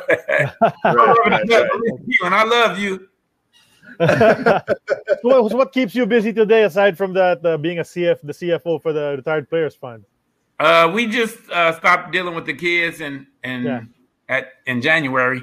So right now I'm just taking it easy and trying to stay out of you know, I have asthma, and my mom and sister have mm-hmm. underlying uh, situations. So we closed down the group home for right now, and we just trying to wait till the situation over. So I'm I'm, I'm an investor in, in real estate and and stocks, and I I uh, spend a lot of time. Uh, take that's what takes up my time right now. Okay. Well, you, you did mention that the long, long career. Yeah, you did mention like that being in the Philippines was like yesterday for you. Is there any memory that stands out in your time here in the Philippines? My biggest memory was going to another country, meeting people from another country, hearing people speak a different language. I'd get there and people say, Kamusta ka? And I know Panal Mo. I mean, they had different things that they would say. And then I, you know, I went to France. I learned how to speak French, playing, playing there four years, and like, je ne parle pas très bien en français maintenant parce que passé beaucoup de temps sans parler en français. And, and of then, course, Spanish now. Obviously, I went and learned a whole Spanish. I'm fluent in Spanish, so I don't, I don't, I won't even say anything about the Spanish situation. the culture, the food, yeah, so the weather, the trees, the buildings, the free freeway, the supermarket. Every country you go to is something different. The people. So it, it be, playing overseas till I was 40 years old was a major part of my life. And I, so, I what was your favorite? What was your favorite food when you were here in the Philippines? A lot of people say adobo. I mean, what was what was the thing? That, what was your go-to food in the Philippines? My go-to food was the, the prawns. They had prawns like this big, and it was the seafood. You too. That's exactly what. That's Sometimes what, we have pork chops too, and me and Michael was just eating up everything. It yeah, was a good thing we was running so much and playing so many minutes because we would have came back with bellies. Yeah, we were just eating up everything. It was nice. Right. Well, wow, that's that's great, man. We that, that, what a recap of a, of a career that that spans so long and so many right. experiences. You you know you you gained so much from basketball, and I'm sure you you you're still involved with the sport in one way or another. Right. Um, lots of lots of things to be thankful for, but we, will we'll, we'll wrap up in a bit. Before that, hey Charlie, let me finish real quick. Yeah. Charlie, let me say, yeah, Noel, you asked about the experience real quick. I went. Yeah, yeah, go, go. over. It ended on like Thursday or Friday and you know Andy and those guys said we couldn't get paid until Monday. So I went to Hong Kong for the weekend. Okay. It was right there, and I and it was I had a good time. I never do that, but I had a couple extra days, and uh, I always remembered that trip. It was something special for me. Mm-hmm. All right. Did, did, you go to any of those foot sorry, massage sorry, places when you were in? Yeah, yeah. Did you go to any of those foot massage places when you were in Hong Kong? That's a must-have. No, but I went in in Philippines. My mom was getting her hands done and her toes done, and it cost like oh, a yeah. dollar to get your hands done and a dollar to get your toes yep. done. Manicure, so pedicure. She right, went right, right. And then the next day she said, I'm gonna go back again. I'm like, you just got your hands and nails done. She said, Yeah, but I don't like this color and a dollar, and I'm gonna yeah. go back again. Why not? Right? Why not? Yeah. Yeah. yeah and then while, hey, while she was in the Philippines with me, she had to go back to work, and we won like six games in a row while she was there. And Andy said, "How much you making in, in, in the United States?" And she told him, "She, we just gonna pay you to stay here. We'll pay you more than that. You, games here." So she stayed a couple more games, and she came on back to the United States. She was having a fantastic. They put her yeah, on TV and everything. You guys don't remember her? Yeah, yeah. I remember. I remember that. I yeah, said you earlier, right? right? he was on TV. Of course, whenever the, the there's a relative, they throw him. Yeah, they show them on TV all the time. Okay, Harold, I got this thing. It's called X's or O's. I'm going to ask you a bunch of questions. Uh, you have to make a choice. No, no explanations. You just tell me which one is your choice for each one. Okay, let's go. Let's start it. Okay, I'll, I'll, I'll make you choose now. Are you there? I'm here. Okay, mm-hmm. R- Rolando Blackman or Mark Aguirre?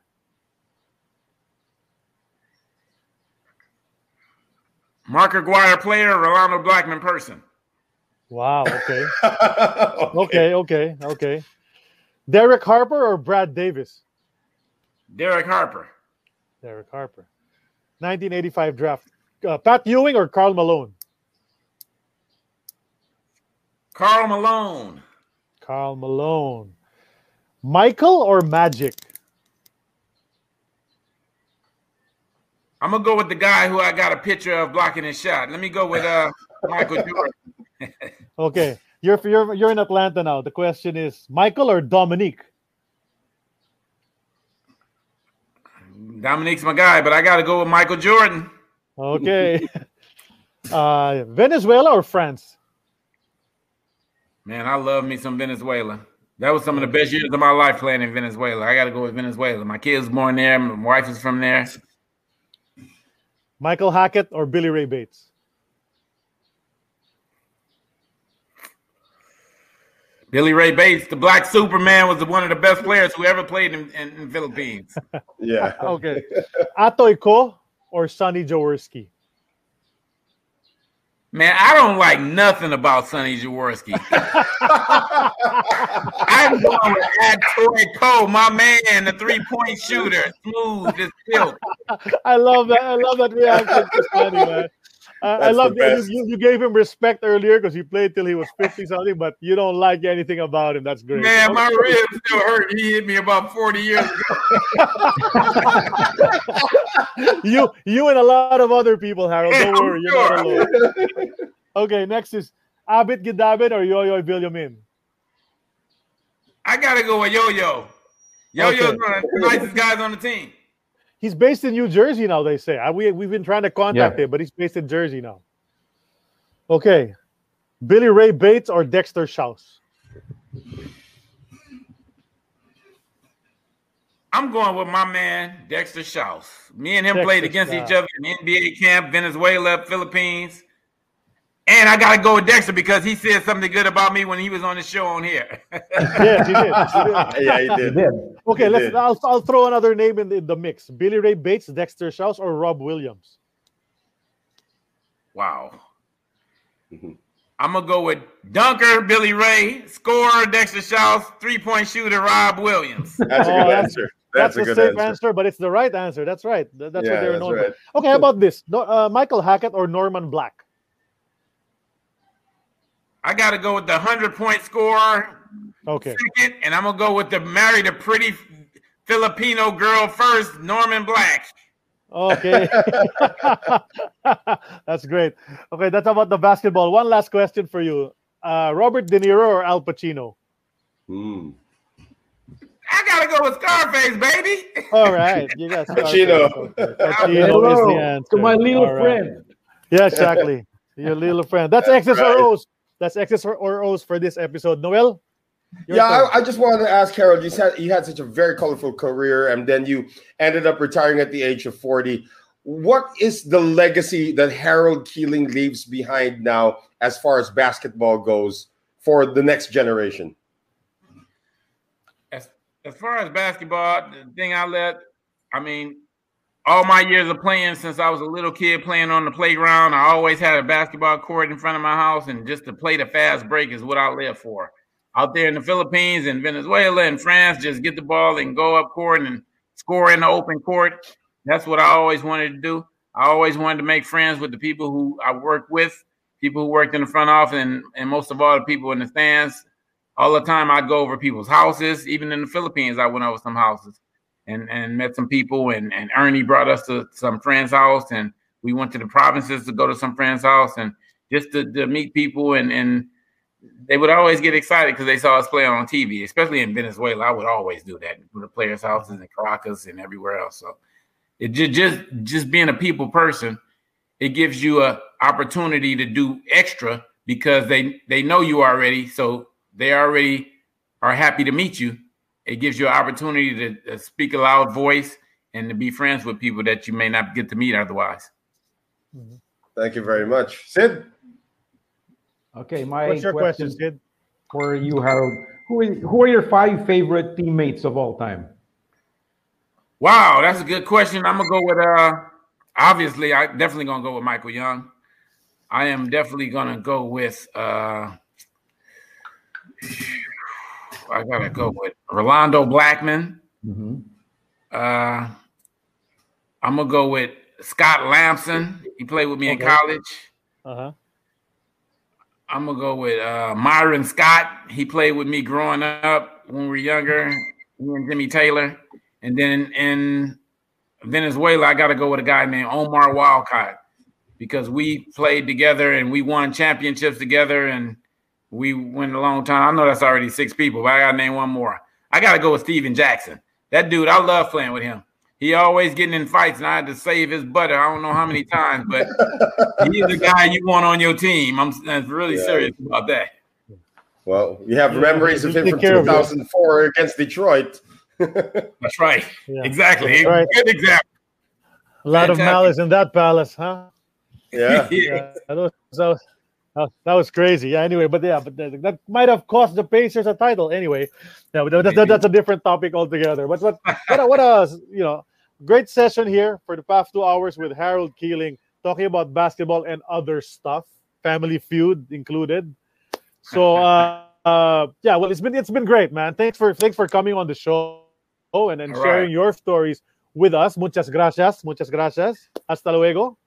And right. uh, you know, the, on behalf of, of on behalf of Sid Ventura and Noel Zarate, I'm Charlie right, We thank Harold, we thank Harold Keeling. Yeah, we thank Harold Keeling for being here for episode 72. Uh, 72 already of an eternity of basketball. And as usual, it's a wrap. It's in the books. 72. And we're gonna say goodbye. City Ball represented right here. Joe Fish and the rest of the gang. We've been represented right here. And then of course, mm-hmm. Sid supports women. We all do. We love you. And uh, we thank, all right. We thank all the followers and uh, the guys uh, who watch us here on an eternity of basketball as usual once again. So episode seven is done. Wanted to add something? Hey Charlie, I want to shout yeah. out to some of my city ball guys. I want to shout out to Joe Belfry and, and Ricky Mixon and, and Richard Morton and Don Robinson and Thaxter Otterberry, all of the guys from San Francisco. All right. All right. Yeah, all those guys for the city ball. That's Harold Keeling, uh, ladies and gentlemen. Maraming salamat, uh, Harold Keeling, and to the rest of you. AOB, now in the books. We're signing off. We'll see you soon. Take right. care, everybody. Harold, thank you so much. Good luck out there. Harold. I'll see you guys when I get out there. All right. All right. All right. That concludes this episode of An Eternity of Basketball. As a reminder for this show and others like it, and projects like it, go to globallyballin.com, as well as follow Globally Ballin on all social media, including facebook.com slash globallyballin, Twitter at globallyballin, and Instagram. You can also follow this show directly at An Eternity of Basketball on Instagram or facebook.com slash An Eternity of Basketball. Thank you, and make sure to catch next week's episode.